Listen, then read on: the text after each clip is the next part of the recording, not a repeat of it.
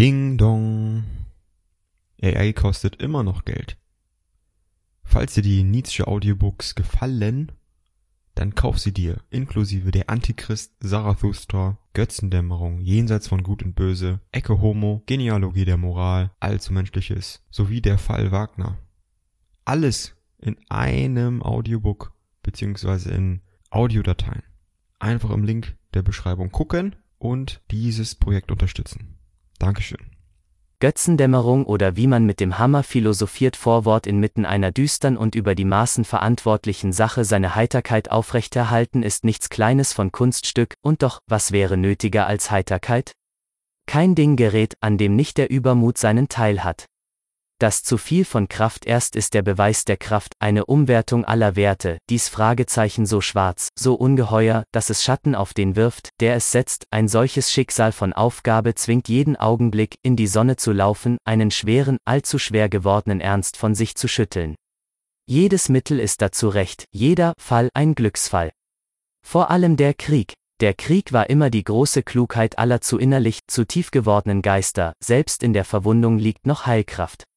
Ein Spruch, dessen Herkunft ich der gelehrten Neugierde vorenthalte, war seit langem mein Wahlspruch, increscant animi, virescit volnere virtus. Eine andere Genesung, unter Umständen mir noch erwünschter, ist Götzen aushorchen. Es gibt mehr Götzen als Realitäten in der Welt, das ist mein böser Blick für diese Welt, das ist auch mein böses Ohr.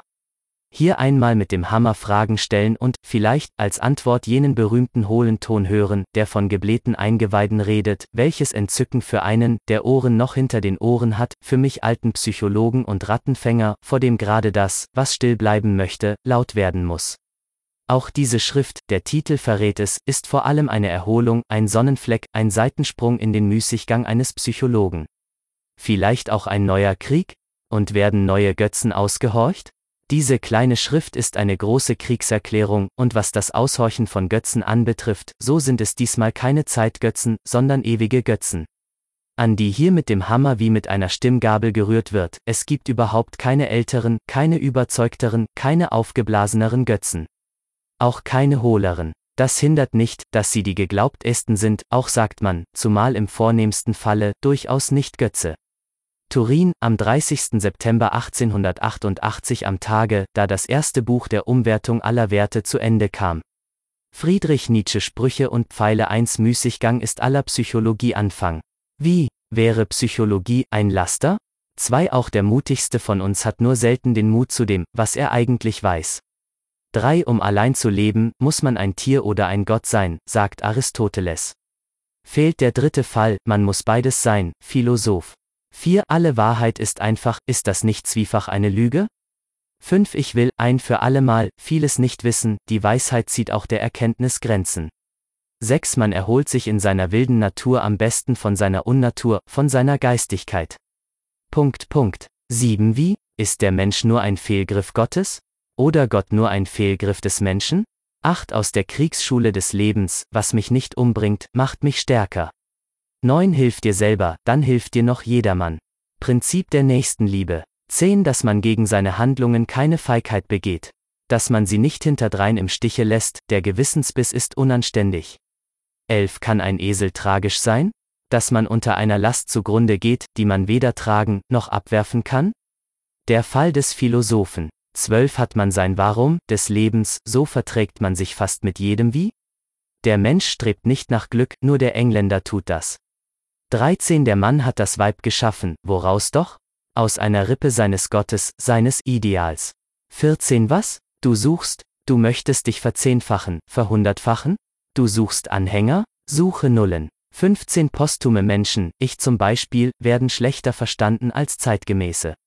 Aber besser gehört, strenger, wir werden nie verstanden, und daher unsere Autorität. 16 unter Frauen, die Wahrheit? Oh, sie kennen die Wahrheit nicht. Ist sie nicht ein Attentat auf alle unsere Pudeurs? 17 Das ist ein Künstler, wie ich Künstler liebe, bescheiden in seinen Bedürfnissen, er will eigentlich nur zweierlei, sein Brot und seine Kunst, panem et circen.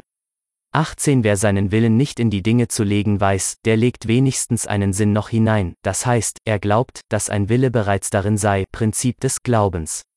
19 Wie? Ihr wähltet die Tugend und den gehobenen Busen und seht zugleich scheel nach den Vorteilen der Unbedenklichen? Aber mit der Tugend verzichtet man auf Vorteile einem Antisemiten an die Haustür.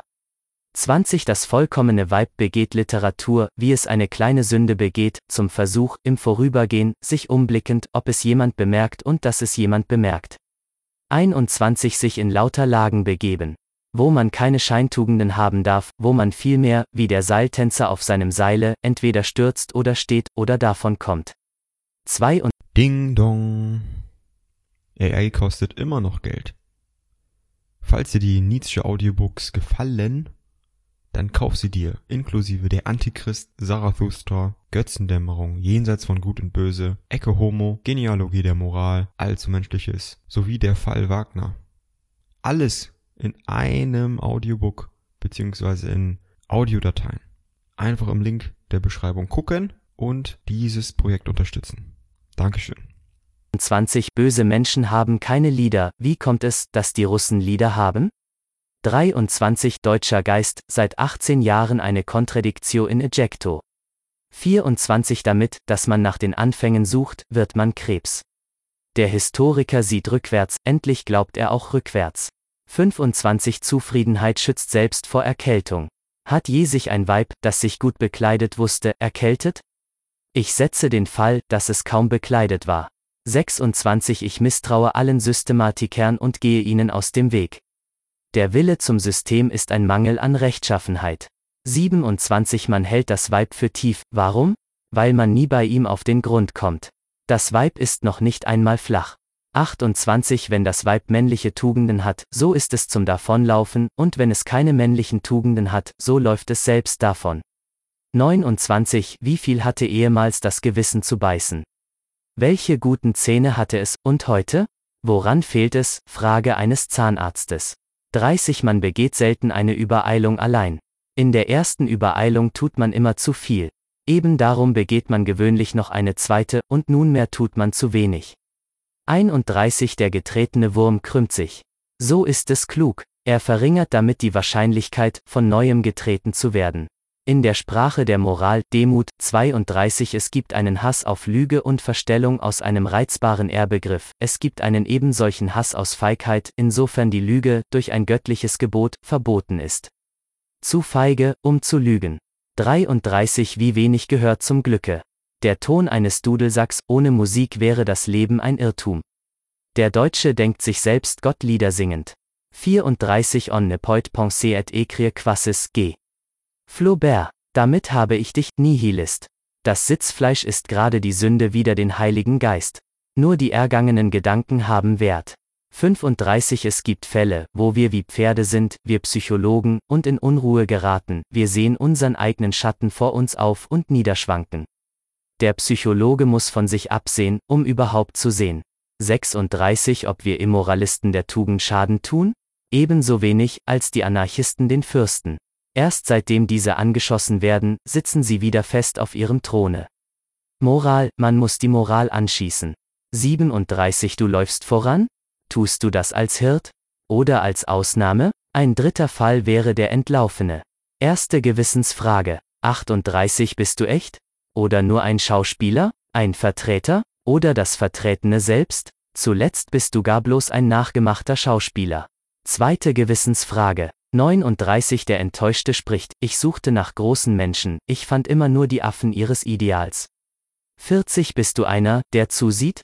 Oder der Hand anlegt? Oder der Weg sieht, beiseite geht? Dritte Gewissensfrage. 41 Willst du mitgehen? Oder vorangehen? Oder für dich gehen? Man muss wissen, was man will und dass man will. Vierte Gewissensfrage. 42 Das waren Stufen für mich, ich bin über sie hinaufgestiegen, dazu musste ich über sie hinweg. Aber sie meinten, ich wollte mich auf ihnen zur Ruhe setzen. 43 Was liegt daran, dass ich Recht behalte? Ich habe zu viel Recht, und wer heute am besten lacht, lacht auch zuletzt. 44 Formel meines Glücks, ein Ja, ein Nein, eine gerade Linie, ein Ziel. Das Problem des Sokrates I über das Leben haben zu allen Zeiten die Weisesten gleichgeurteilt, es taugt nichts. Immer und überall hat man aus ihrem Munde denselben Klang gehört, einen Klang voll Zweifel, voll Schwermut, voll Müdigkeit am Leben, voll Widerstand gegen das Leben. Selbst Sokrates sagte, als er starb, Leben, das heißt lange krank sein, ich bin dem Heilande Asklepios einen Hahn schuldig. Selbst Sokrates hatte es satt. Was beweist das? Worauf weist das? Ehemals hätte man gesagt, oh, man hat es gesagt und laut genug und unsere Pessimisten voran, hier muss jedenfalls etwas wahr sein. Der Consensus Sapientium beweist die Wahrheit, werden wir heute noch so reden, dürfen wir das? Hier muss jedenfalls etwas krank sein, geben wir zur Antwort, diese weisesten aller Zeiten, man sollte sie sich erst aus der Nähe ansehen. Waren sie vielleicht allesamt auf den Beinen nicht mehr fest? Spät, wackelig, Dekadenz? Erschiene die Weisheit vielleicht auf Erden als Rabe, den ein kleiner Geruch von Aas begeistert? Zwei mir selbst ist diese Unerbietlichkeit, dass die großen Weisen Niedergangstypen sind, zuerst gerade in einem Falle aufgegangen, wo ihr am stärksten das gelehrte und ungelehrte Vorurteil entgegensteht. Ich erkannte Sokrates und Plato als Verfallssymptome, als Werkzeuge der griechischen Auflösung, als Pseudogriechisch, als Antigriechisch, Geburt der Tragödie 1872. Jener Consensus sapientium, das begriff ich immer besser, beweist am wenigsten, dass sie recht mit dem hatten, worüber sie übereinstimmten, er beweist vielmehr, dass sie selbst, diese Weisesten, irgendworin physiologisch übereinstimmten, um auf gleiche Weise negativ zum Leben zu stehen, stehen zu müssen. Urteile, Werturteile über das Leben, für oder wider, können zuletzt niemals wahr sein, sie haben nur Wert als Symptome, sie kommen nur als Symptome in Betracht, an sich sind solche Urteile Dummheiten man muss durchaus seine Finger danach ausstrecken und den Versuch machen, diese erstaunliche Finesse zu fassen, dass der Wert des Lebens nicht abgeschätzt werden kann. Von einem Lebenden nicht, weil ein solcher Partei, ja sogar Streitobjekt ist und nicht Richter, von einem Toten nicht, aus einem anderen Grunde, von Seiten eines Philosophen im Wert des Lebens ein Problem sehen, bleibt der Gestalt sogar ein Einwurf gegen ihn, ein Fragezeichen an seiner Weisheit, eine Unweisheit. Wie, und alle diese großen Weisen, sie wären nicht nur Dekadenz, sie wären nicht einmal weise gewesen? Aber ich komme auf das Problem des Sokrates zurück. Drei Sokrates gehörte, seiner Herkunft nach, zum niedersten Volk, Sokrates war Pöbel. Man weiß, man sieht es selbst noch, wie Ding Dong. AI kostet immer noch Geld. Falls dir die Nietzsche Audiobooks gefallen, dann kauf sie dir, inklusive der Antichrist, Zarathustra, Götzendämmerung, Jenseits von Gut und Böse, Ecke Homo, Genealogie der Moral, Allzu Menschliches, sowie der Fall Wagner. Alles in einem Audiobook beziehungsweise in Audiodateien. Einfach im Link der Beschreibung gucken und dieses Projekt unterstützen. Dankeschön. Hässlicher war. Aber Hässlichkeit, an sich ein Einwand, ist unter Griechen beinahe eine Widerlegung. War Sokrates überhaupt ein Grieche? Die Hässlichkeit ist häufig genug der Ausdruck einer gekreuzten, durch Kreuzung gehemmten Entwicklung. Im anderen Falle erscheint sie als niedergehende Entwicklung. Die Anthropologen unter den Kriminalisten sagen uns, dass der typische Verbrecher hässlich ist, Monstrum in fronte, Monstrum in animo. Aber der Verbrecher ist ein Dekadent.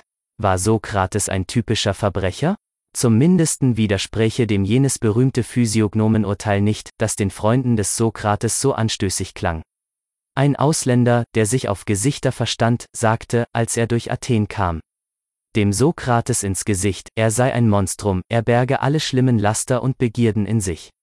Und Sokrates antwortete bloß, Sie kennen mich, mein Herr, vier auf Dekadens bei Sokrates deutet nicht nur die zugestandene Wüstheit und Anarchie in den Instinkten, eben dahin deutet auch die Superfiltation des Logischen und jene Rachitikerbosheit, die ihn auszeichnet. Vergessen wir auch jene Gehörshalluzinationen nicht, die als Dämonion des Sokrates ins Religiöse interpretiert worden sind. Alles ist übertrieben, Buffo, Karikatur an ihm, alles ist zugleich versteckt, hintergedanklich, unterirdisch, ich suche zu begreifen, aus welcher Idiosynkrasie jene sokratische Gleichsetzung von Vernunft ist gleich Tugend ist gleich Glück stammt, jene bizarrste Gleichsetzung, die es gibt und die Insonderheit alle Instinkte des älteren Hellenen gegen sich hat. 5 Mit Sokrates schlägt der griechische Geschmack zugunsten der Dialektik um, was geschieht da eigentlich? Vor allem wird damit ein vornehmer Geschmack besiegt, der Pöbel kommt mit der Dialektik obenauf. Vor Sokrates lehnte man in der guten Gesellschaft die dialektischen Manieren ab, sie galten als schlechte Manieren, sie stellten bloß. Man warnte die Jugend vor ihnen. Auch misstraute man allem solchen Präsentieren seiner Gründe. Hohnette Dinge tragen, wie hohnette Menschen, ihre Gründe nicht so in der Hand. Es ist unanständig, alle fünf Finger zeigen. Was sich erst beweisen lassen muss, ist wenig wert. Überall, wo noch die Autorität zur guten Sitte gehört, wo man nicht begründet, sondern befiehlt, ist der Dialektiker eine Art Hanswurst, man lacht über ihn, man nimmt ihn nicht ernst, Sokrates war der Hanswurst, der sich ernst nehmen machte, was geschah da eigentlich? 6. Man wählt die Dialektik nur, wenn man kein anderes Mittel hat. Man weiß, dass man Misstrauen mit ihr erregt. Dass sie wenig überredet. Nichts ist leichter wegzuwischen als ein Dialektiker-Effekt, die Erfahrung jeder Versammlung, wo geredet wird, beweist das. Sie kann nur Notwehr sein, in den Händen solcher, die keine anderen Waffen mehr haben. Man muss sein Recht zu erzwingen haben, eher macht man keinen Gebrauch von ihr.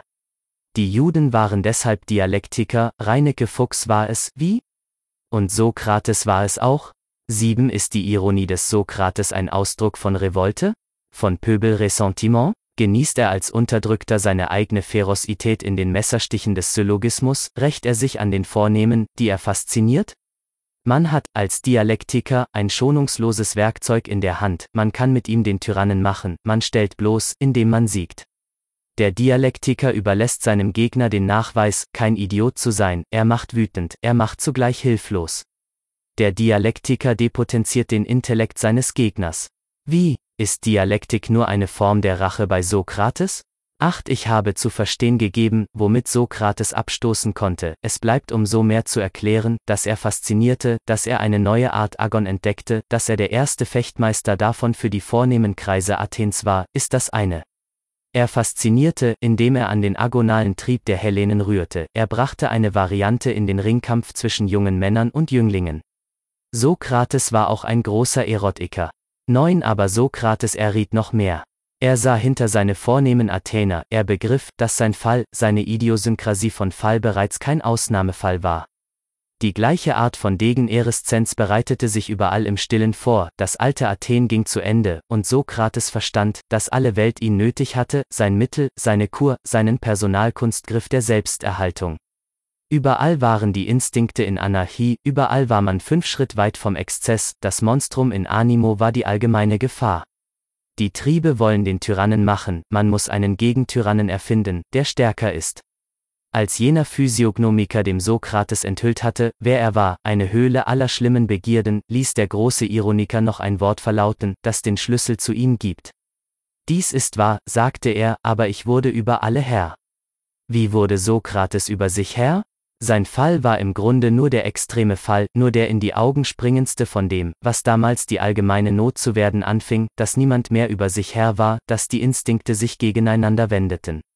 Er faszinierte als dieser extreme Fall, seine furchteinflößende Hässlichkeit sprach ihn für jedes Auge aus, er faszinierte, wie sich von selbst versteht, noch stärker als Antwort, als Lösung, als Anschein der Kur dieses Falls, zehn wenn man nötig hat. Aus der Vernunft einen Tyrannen zu machen, wie Sokrates es tat, so muss die Gefahr nicht klein sein, dass etwas anderes den Tyrannen macht. Die Vernünftigkeit wurde damals erraten als Retterin, es stand weder Sokrates noch seinen Kranken frei, vernünftig zu sein, es war de Ricœur, es war ihr letztes Mittel. Der Fanatismus, mit dem sich das ganze griechische Nachdenken auf die Vernünftigkeit wirft, verrät eine Notlage, man war in Gefahr, man hatte nur eine Wahl, entweder zugrunde zu gehen oder absurd vernünftig zu sein. Der Moralismus der griechischen Philosophen von Plato ab ist pathologisch bedingt, ebenso ihre Schätzung der Dialektik. Vernunft ist gleich Tugend ist gleich Glück heißt bloß, man muss es dem Sokrates nachmachen und gegen die dunklen Begehrungen ein Tageslicht in Permanenz herstellen, das Tageslicht der Vernunft. Man muss klug, klar, hell um jeden Preis sein, jedes Nachgeben an die Instinkte, ans Unbewusste führt hinab. 11 Ich habe zu verstehen gegeben. Ding dong. AI kostet immer noch Geld. Falls dir die Nietzsche Audiobooks gefallen, dann kauf sie dir, inklusive der Antichrist, Zarathustra, Götzendämmerung, Jenseits von Gut und Böse, Ecke Homo, Genealogie der Moral, Allzu Menschliches, sowie der Fall Wagner. Alles in einem Audiobook, beziehungsweise in Audiodateien. Einfach im Link der Beschreibung gucken und dieses Projekt unterstützen. Dankeschön. Womit Sokrates faszinierte, erschien ein Arzt, ein Heiland zu sein. Ist es nötig, noch den Irrtum aufzuzeigen, der in seinem Glauben an die Vernünftigkeit um jeden Preis lag? Es ist ein Selbstbetrug seitens der Philosophen und Moralisten, damit schon aus der Dekadens herauszutreten, dass sie gegen dieselbe Krieg machen.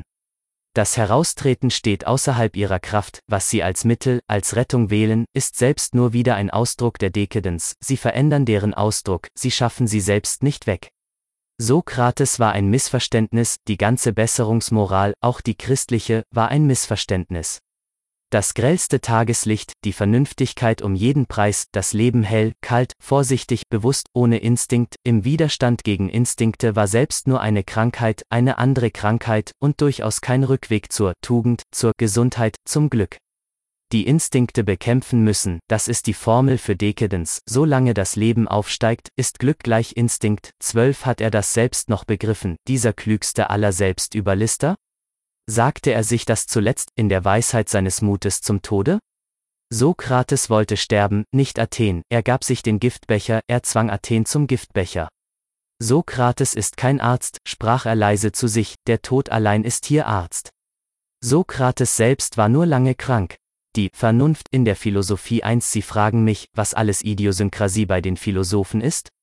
Zum Beispiel ihr Mangel an historischem Sinn, ihr Hass gegen die Vorstellung selbst des Werdens, ihr Ägyptizismus.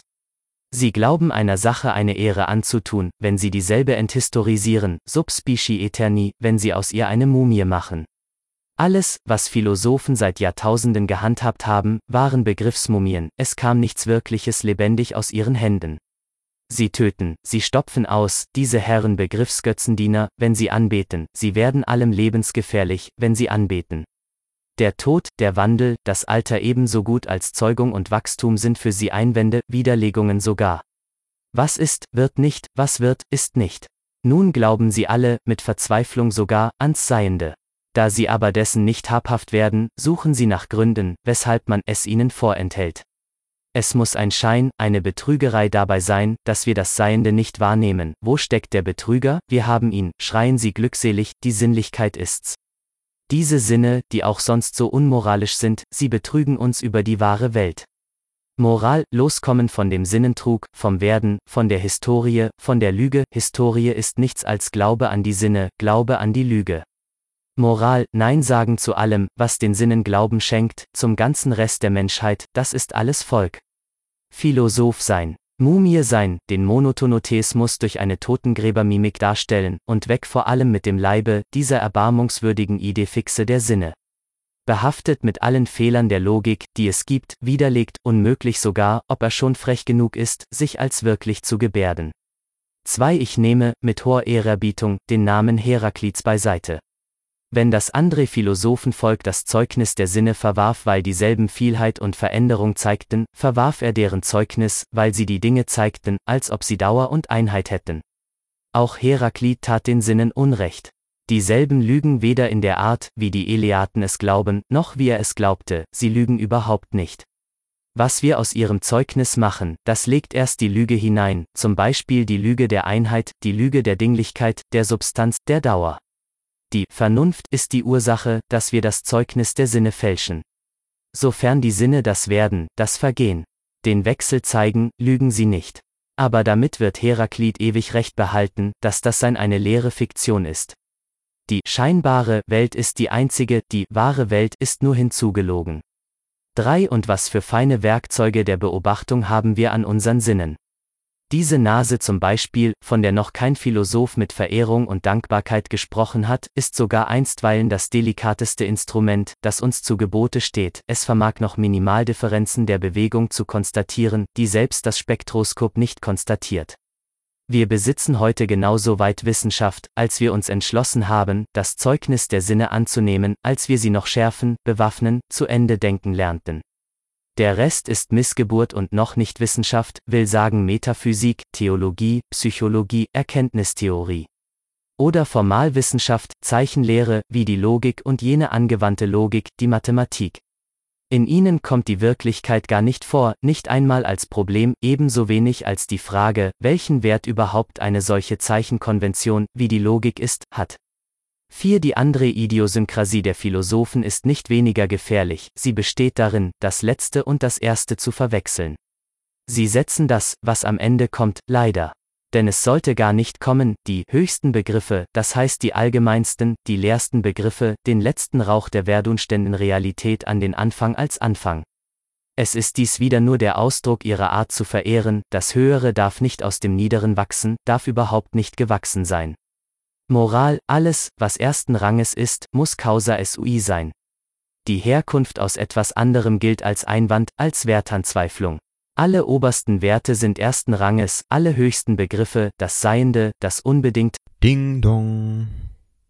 AI kostet immer noch Geld. Falls dir die Nietzsche Audiobooks gefallen, dann kauf sie dir, inklusive der Antichrist, Zarathustra, Götzendämmerung, Jenseits von Gut und Böse, Ecke Homo, Genealogie der Moral, Allzumenschliches, sowie der Fall Wagner. Alles in einem Audiobook, beziehungsweise in Audiodateien. Einfach im Link der Beschreibung gucken und dieses Projekt unterstützen. Dankeschön. Das Gute, das Wahre, das Vollkommene, das alles kann nicht geworden sein. Muss folglich causa sui sein. Das alles aber kann auch nicht einander ungleich, kann nicht mit sich im Widerspruch sein. Damit haben sie ihren stupenden Begriff Gott. Das letzte, dünnste, leerste wird als erstes gesetzt, als Ursache an sich, als ens realissimum dass die Menschheit die Gehirnleiden kranker Spinneweber hat ernst nehmen müssen, und sie hat teuer dafür gezahlt. Fünf stellen wir endlich dagegen, auf welche verschieden Art wir, ich sage höflicherweise wir, das Problem des Irrtums und der Scheinbarkeit ins Auge fassen. Ehemals nahm man die Veränderung, den Wechsel, das Werden überhaupt als Beweis für Scheinbarkeit, als Zeichen dafür, dass etwas da sein müsse, das uns irreführe. Heute umgekehrt sehen wir, genauso weit als das Vernunftvorurteil uns zwingt, Einheit, Identität, Dauer, Substanz, Ursache, Dinglichkeit, sein anzusetzen, uns gewissermaßen verstrickt in den Irrtum. Nezessitiert zum Irrtum, so sicher wir aufgrund einer strengen Nachrechnung bei uns darüber sind, dass hier der Irrtum ist. Es steht damit nicht anders als mit den Bewegungen des großen Gestirns, bei ihnen hat der Irrtum unser Auge, hier hat er unsere Sprache zum beständigen Anwalt. Die Sprache gehört ihrer Entstehung nach in die Zeit der rudimentärsten Form von Psychologie, wir kommen in ein grobes Fetischwesen hinein, wenn wir uns die Grundvoraussetzungen der Sprachmetaphysik, auf Deutsch, der Vernunft, zum Bewusstsein bringen. Das sieht überall Täter und Tun, das glaubt an Willen als Ursache überhaupt, das glaubt ans Ich, an sich als Sein, an sich als Substanz und projiziert den Glauben an die Ich-Substanz auf alle Dinge, es schafft erst damit den Begriff Ding. Das Sein wird überall als Ursache hineingedacht, untergeschoben, aus der Konzeption Ich folgt erst, als abgeleitet, der Begriff Sein. Am Anfang steht das große Verhängnis von Irrtum, dass der Wille etwas ist. Das wirkt, dass Wille ein Vermögen ist. Heute wissen wir, dass er bloß ein Wort ist. Sehr viel später, in einer tausendfach aufgeklärteren Welt kam die Sicherheit, die subjektive Gewissheit in der Handhabung der Vernunftkategorien den Philosophen mit Überraschung zum Bewusstsein, sie schlossen, dass dieselben nicht aus der Empirie stammen könnten, die ganze Empirie stehe ja zu ihnen in Widerspruch. Woher also stammen sie, und in Indien wie in Griechenland hat man den gleichen Fehlgriff gemacht, wir müssen schon einmal in einer höheren Welt heimisch gewesen sein, statt in einer sehr viel niederen, was die Wahrheit gewesen wäre, wir müssen göttlich gewesen sein, denn wir haben die Vernunft. In der Tat, nichts hat bisher eine naivere Überredungskraft gehabt als der Irrtum vom Sein, wie er zum Beispiel von den Eleaten formuliert wurde, er hat ja jedes Wort für sich, jeden Satz für sich den wir sprechen, auch die Gegner der Eleaten unterlagen noch der Verführung ihres Seinsbegriffs, Demokrit unter anderen, als er sein Atom erfand. Die Vernunft in der Sprache, oh was für eine alte betrügerische Weibsperson.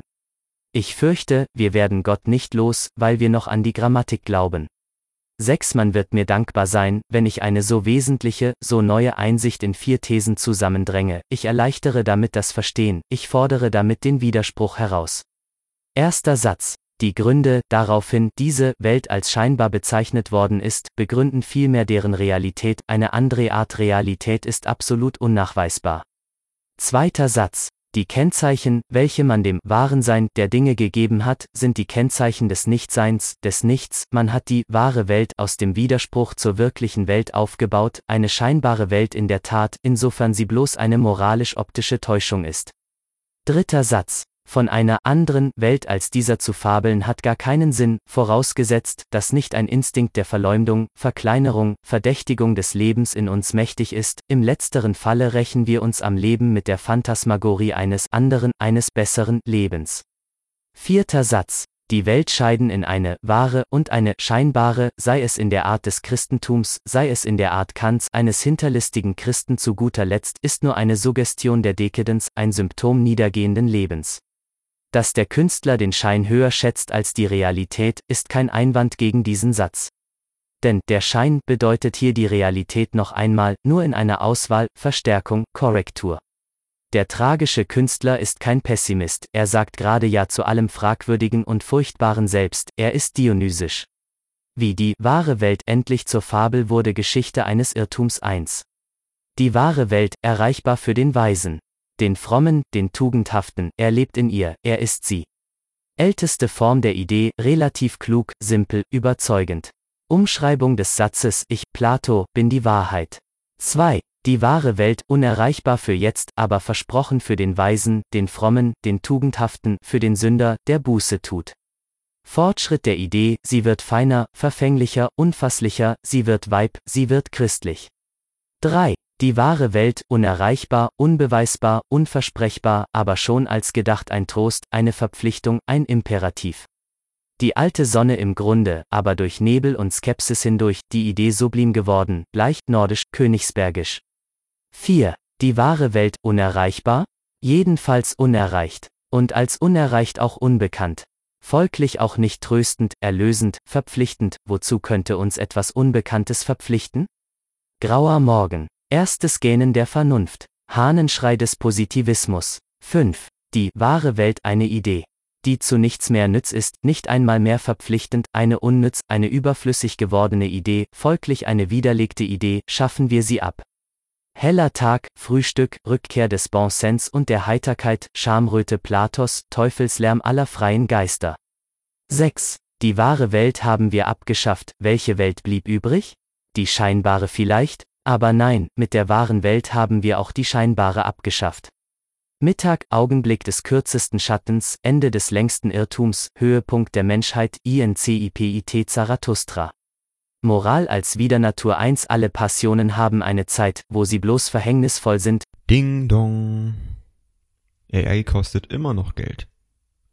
Falls dir die Nietzsche Audiobooks gefallen, dann kauf sie dir, inklusive der Antichrist, Zarathustra, Götzendämmerung, Jenseits von Gut und Böse, Ecke Homo, Genealogie der Moral, Allzu Menschliches, sowie der Fall Wagner. Alles in einem Audiobook, beziehungsweise in Audiodateien einfach im Link der Beschreibung gucken und dieses Projekt unterstützen. Dankeschön. Wo sie mit der Schwere der Dummheit ihr Opfer hinunterziehen, und eine spätere, sehr viel spätere, wo sie sich mit dem Geist verheiraten, sich vergeistigen. Ehemals machte man, wegen der Dummheit in der Passion, der Passion selbst den Krieg, man verschwor sich zu deren Vernichtung, alle alten Moral und Tiere sind einmütig darüber, il faut tuer les passions. Die berühmteste Formel dafür steht im Neuen Testament, in jener Bergpredigt, wo, anbei gesagt, die Dinge durchaus nicht aus der Höhe betrachtet werden. Es wird da selbst zum Beispiel mit Nutzanwendung auf die Geschlechtlichkeit gesagt, wenn dich dein Auge ärgert, so reiße es aus, zum Glück handelt kein Christ nach dieser Vorschrift. Die Leidenschaften und Begierden vernichten, bloß um ihrer Dummheit und den unangenehmen Folgen ihrer Dummheit vorzubeugen, erscheint uns heute selbst bloß als eine akute Form der Dummheit. Wir bewundern die Zahnärzte nicht mehr, welche die Zähne ausreißen, damit sie nicht mehr wehtun. Mit einiger Billigkeit werde andererseits zugestanden, dass auf dem Boden, aus dem das Christentum gewachsen ist, der Begriff Vergeistigung der Passion gar nicht konzipiert werden konnte. Die erste Kirche kämpfte ja, wie bekannt, gegen die Intelligenten zugunsten der Armen des Geistes, wie dürfte man von ihr einen intelligenten Krieg gegen die Passion erwarten? Die Kirche bekämpft die Leidenschaft mit Ausschneidung in jedem Sinne, ihre Praktik, ihre Kur ist der Kastratismus. Sie fragt nie, wie vergeistigt, verschönt, vergöttlicht man eine Begierde, sie hat zu allen Zeiten den Nachdruck der Disziplin auf die Ausrottung, der Sinnlichkeit, des Stolzes, der Herrschsucht, der Habsucht, der Rachsucht gelegt, aber die Leidenschaften an der Wurzel angreifen heißt das Leben an der Wurzel angreifen, die Praxis der Kirche ist lebensfeindlich. Zwei dasselbe Mittel, Verschneidung, Ausrottung, wird instinktiv im Kampfe mit einer Begierde von denen gewählt, welche zu willensschwach, zu degeneriert sind, um sich ein Maß in ihr auflegen zu können, von jenen Naturen, die La Trappe nötig haben, im Gleichnis gesprochen und ohne Gleichnis irgendeine endgültige Feindschaftserklärung. Eine Kluft zwischen sich und einer Passion.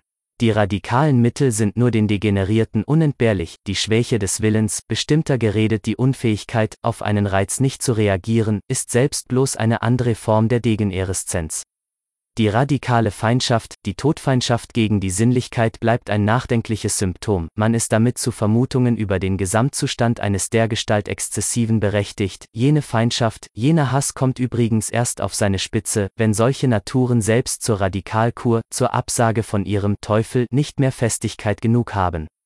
Man überschaue die ganze Geschichte der Priester und Philosophen, der Künstler hinzugenommen, das Giftigste gegen die Sinne ist nicht von den Impotenten gesagt, auch nicht von den Asketen, sondern von den unmöglichen Asketen, von solchen, die es nötig gehabt hätten, Asketen zu sein. 3. Die Vergeistigung der Sinnlichkeit heißt Liebe, sie ist ein großer Triumph über das Christentum. Ein anderer Triumph ist unsere Vergeistigung der Feindschaft.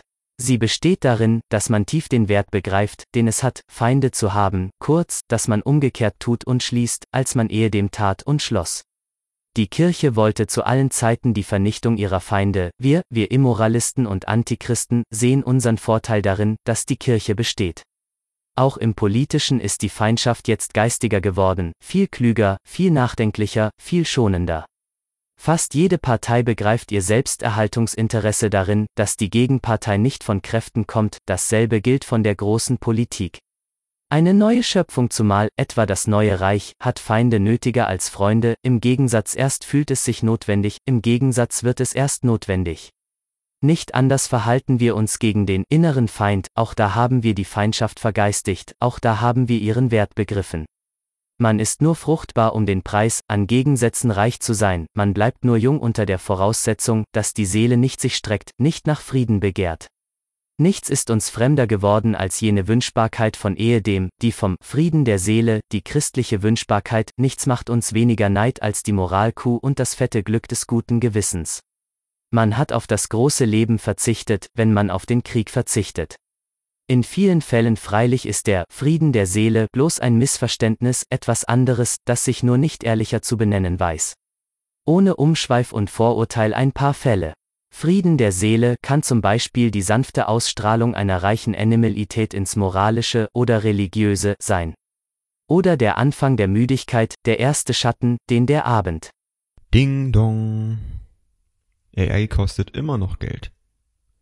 Falls dir die Nietzsche Audiobooks gefallen, dann kauf sie dir, inklusive der Antichrist, Zarathustra, Götzendämmerung, Jenseits von Gut und Böse, Ecke Homo, Genealogie der Moral, Allzu Menschliches, sowie der Fall Wagner.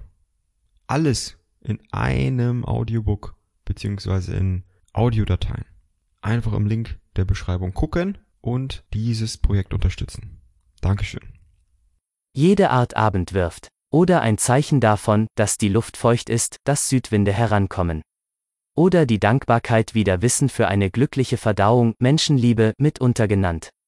Oder das stille Werden des Genesenden, dem alle Dinge neu schmecken und der wartet. Oder der Zustand, der einer starken Befriedigung unserer herrschenden Leidenschaft folgt, das Wohlgefühl einer seltenen Sattheit. Oder die Altersschwäche unseres Willens, unserer Begehrungen, unserer Laster. Oder die Faulheit, von der Eitelkeit überredet, sich moralisch aufzuputzen. Oder der Eintritt einer Gewissheit, selbst furchtbaren Gewissheit, nach einer langen Spannung und Marterung durch die Ungewissheit. Oder der Ausdruck der Reife und Meisterschaft mitten im Tun, Schaffen, Wirken, Wollen, das ruhige Atmen, die erreichte Freiheit des Willens. Götzendämmerung, wer weiß? Vielleicht auch nur eine Art Frieden der Seele. 4. Ich bringe ein Prinzip in Formel. Jeder Naturalismus in der Moral. Das heißt, jede gesunde Moral ist von einem Instinkte des Lebens beherrscht, irgendein Gebot des Lebens wird mit einem bestimmten Kanon von soll und soll nicht erfüllt, irgendeine Hemmung und Feindseligkeit auf dem Wege des Lebens wird damit beiseite geschafft. Die widernatürliche Moral, das heißt fast jede Moral, die bisher gelehrt, verehrt und gepredigt worden ist, wendet sich umgekehrt gerade gegen die Instinkte des Lebens, sie ist eine bald heimliche, bald laute und freche Verurteilung dieser Instinkte. Indem sie sagt, Gott sieht das Herz an, sagt sie Nein zu den untersten und obersten Begehrungen des Lebens und nimmt Gott als Feind des Lebens. Der Heilige, an dem Gott sein Wohlgefallen hat, ist der ideale Kastrat.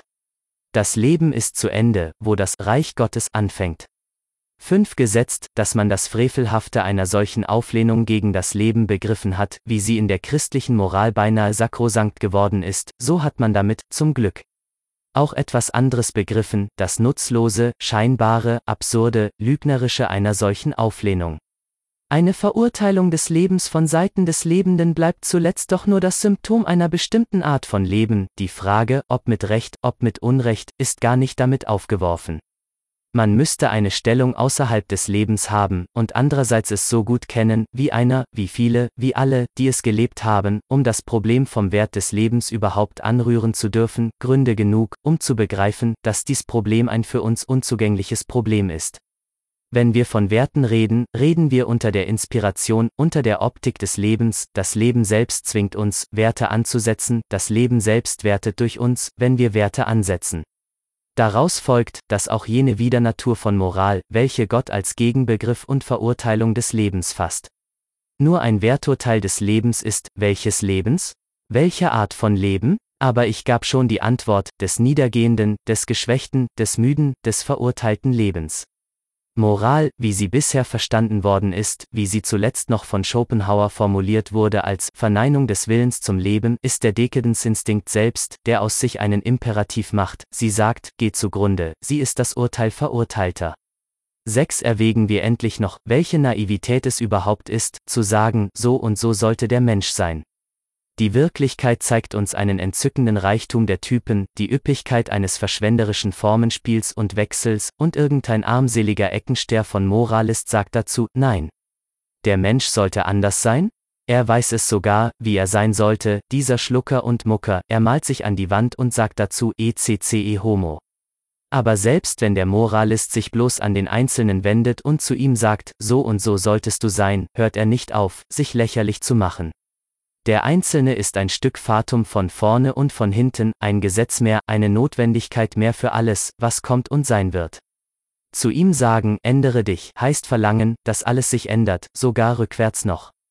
Und wirklich, es gab konsequente Moralisten, sie wollten den Menschen anders, nämlich tugendhaft, sie wollten ihn nach ihrem Bilde, nämlich als Mucker, dazu verneinten sie die Welt. Keine kleine Tollheit, keine bescheidene Art der Unbescheidenheit. Die Moral, insofern sie verurteilt, an sich, nicht aus Hinsichten, Rücksichten, Absichten des Lebens, ist ein spezifischer Irrtum, mit dem man kein Mitleiden haben soll, eine degenerierten Idiosynkrasie, die unsäglich viel Schaden gestiftet hat. Wir anderen, wir Immoralisten, haben umgekehrt unser Herz weit gemacht für alle Art verstehen, begreifen, gutheißen. Wir verneinen nicht leicht, wir suchen unsere Ehre darin, bejahende zu sein. Immer mehr ist uns das Auge für jene Ökonomie aufgegangen, welche alles das noch braucht und auszunützen weiß, was der heilige Aberwitz des Priesters, der kranken Vernunft im Priester verwirft, für jene Ökonomie im Gesetz des Lebens, die selbst aus der widerlichen Spezies des Muckers, des Priesters, des Tugendhaften ihren Vorteil zieht, welchen Vorteil? Aber wir selbst, wir Immoralisten sind hier die Antwort.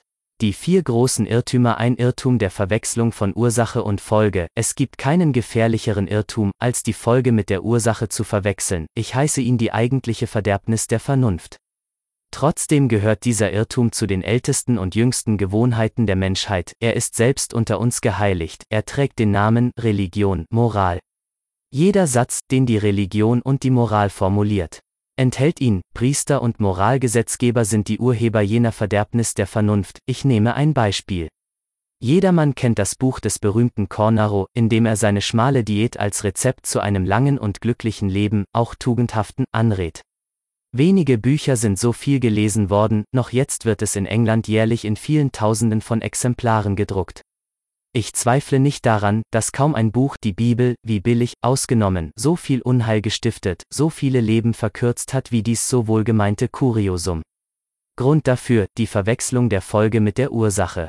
Der biedere Italiener sah in seiner Diät die Ursache seines langen Lebens, während die Vorbedingung zum langen Leben, die außerordentliche Langsamkeit des Stoffwechsels, der geringe Verbrauch, die Ursache seiner schmalen Diät war. Es stand ihm nicht frei, wenig oder viel zu essen, seine Frugalität war nicht ein freier Wille, er wurde krank, wenn er mehr aß. Wer aber kein Karpfen isst, tut nicht nur gut, sondern hat es nötig, ordentlich zu essen. Ein Gelehrter unserer Tage, mit seinem rapiden Verbrauch an Nervenkraft, würde sich mit dem Regime Cornaros zugrunde richten.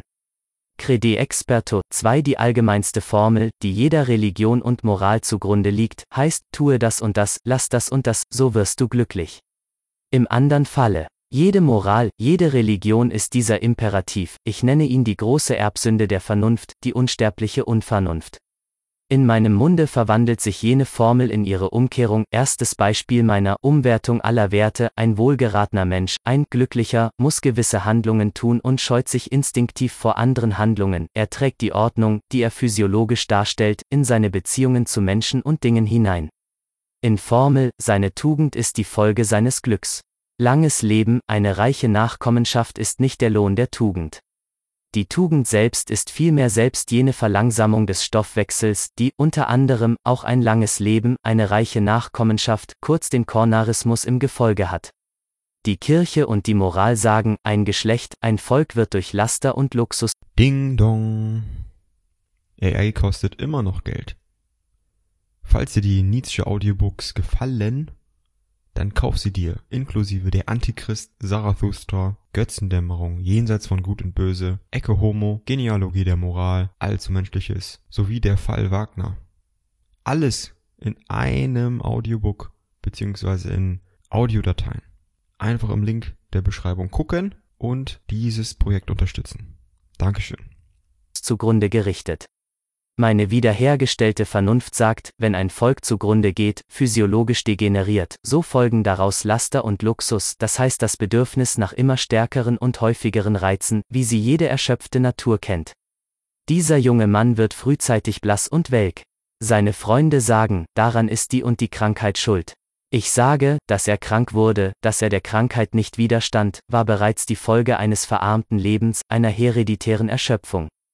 Der Zeitungsleser sagt, diese Partei richtet sich mit einem solchen Fehler zugrunde. Meine höhere Politik sagt, eine Partei, die solche Fehler macht, ist am Ende, sie hat ihre Instinktsicherheit nicht mehr. Jeder Fehler in jedem Sinne ist die Folge von Instinktentartung, von Disgregation des Willens, man definiert beinahe damit das Schlechte. Alles Gute ist Instinkt und folglich leicht, notwendig, frei. Die Mühsal ist ein Einwand, der Gott ist typisch vom Helden unterschieden, in meiner Sprache, die leichten Füße das erste Attribut der Göttlichkeit. Drei Irrtum einer falschen Ursächlichkeit, man hat zu allen Zeiten geglaubt, zu wissen, was eine Ursache ist, aber woher nahmen wir unser Wissen, genauer, unseren Glauben, hier zu wissen? Aus dem Bereich der berühmten inneren Tatsachen, von denen bisher keine sich als tatsächlich erwiesen hat. Wir glaubten uns selbst im Akt des Willens ursächlich, wir meinten da wenigstens die Ursächlichkeit auf der Tat zu ertappen. Man zweifelte insgleichen nicht daran, dass alle Antecedensche einer Handlung, ihre Ursachen, im Bewusstsein zu suchen seien und darin sich wiederfänden, wenn man sie suche, als Motive, man wäre ja sonst zu ihr nicht frei. Für sie nicht verantwortlich gewesen. Endlich, wer hätte bestritten, dass ein Gedanke verursacht wird? Dass das sich den Gedanken verursacht? Von diesen drei inneren Tatsachen, mit denen sich die Ursächlichkeit zu verbürgen schien, ist die erste und überzeugendste die vom Willen als Ursache, die Konzeption eines Bewusstseins Geistes als Ursache und später noch die des Ich des Subjekts als Ursache sind bloß nachgeboren, nachdem vom Willen die Ursächlichkeit als gegeben feststand, als Empirie. Inzwischen haben wir uns besser besonnen. Wir glauben heute kein Wort mehr von dem allen. Die innere Welt ist voller Trugbilder und Irrlichter, der Wille ist eins von ihnen. Der Wille bewegt nichts mehr, erklärt folglich auch nichts mehr, er begleitet bloß Vorgänge, er kann auch fehlen. Das sogenannte Motiv, ein anderer Irrtum. Bloß ein Oberflächenphänomen des Bewusstseins, ein Nebenher der Tat, das eher noch die Antecedensche einer Tat verdeckt, als dass es sie darstellt. Und gar das Ich. Das ist zur Fabel geworden, zur Fiktion, zum Wortspiel, das hat ganz und gar aufgehört, zu denken, zu fühlen und zu wollen. Was folgt daraus? Es gibt gar keine geistigen Ursachen. Die ganze angebliche Empirie dafür ging zum Teufel. Das folgt daraus, und wir hatten einen artigen Missbrauch mit jener Empirie getrieben, wir hatten die Welt daraufhin geschaffen als eine Ursachenwelt, als eine Willenswelt, als eine Geisterwelt. Die älteste und längste Psychologie war hier am Werk, sie hat gar nichts anderes getan, alles Geschehen war ihr ein Tun, alles Tun Folge eines Willens, die Welt wurde ihr eine Vielheit von Tätern, ein Täter, ein Subjekt, schob sich allem Geschehen unter. Der Mensch hat seine drei inneren Tatsachen, das, woran er am festesten glaubte, den Willen, den Geist, das sich aus sich heraus projiziert. Er nahm erst den Begriff Sein aus dem Begriff Ich heraus, er hat die Dinge als seiend gesetzt nach seinem Bilde. Nach seinem Begriff des Ichs als Ursache. Was Wunder, dass er später in den Dingen immer nur wiederfand, was er in sie gesteckt hatte, das Ding selbst, nochmals gesagt, der Begriff Ding ein Reflex bloß vom Glauben ans Ich als Ursache. Und selbst noch ihr Atom, meine Herren Mechanisten und Physiker, wie viel Irrtum, wie viel rudimentäre Psychologie ist noch in ihrem Atom rückständig, gar nicht zu reden vom Ding an sich, vom Horrentum Pudendum der Metaphysiker. Der Irrtum vom Geist als Ursache mit der Realität verwechselt. Und zum Maß der Realität gemacht. Und Gott genannt. Vier Irrtum der imaginären Ursachen, vom Traume auszugehen, einer bestimmten Empfindung, zum Beispiel infolge eines fernen Kanonenschusses, wird nachträglich eine Ursache untergeschoben, oft ein ganzer kleiner Roman, in dem gerade der Träumende die Hauptperson ist. Die Empfindung dauert inzwischen fort, in einer Art von Resonanz, sie wartet gleichsam, bis der Ursachentrieb ihr erlaubt. In den Vordergrund zu treten, nunmehr nicht mehr als Zufall, sondern als Sinn. Der Kanonenschuss tritt in einer kausalen Weise auf, in einer anscheinenden Umkehrung der Zeit. Das spätere, die Motivierung, wird zuerst erlebt, oft mit hundert Einzelheiten, die wie im Blitz vorübergehen, der Schuss folgt. Was ist geschehen? Die Vorstellungen, welche ein gewisses Befinden erzeugte, wurden als Ursache desselben missverstanden, tatsächlich machen wir es im Wachen ebenso. Unsere meisten Allgemeingefühle, jede Art Hemmung, Druck, Spannung, Explosion im Spiel und Gegenspiel der Organe, wie Insonderheit der Zustand des Nervus sympathicus, erregen unseren Ursachentrieb. Wir wollen einen Grund haben, uns so und so zu befinden, uns schlecht zu befinden oder gut zu befinden. Es genügt uns niemals, einfach Ding dong.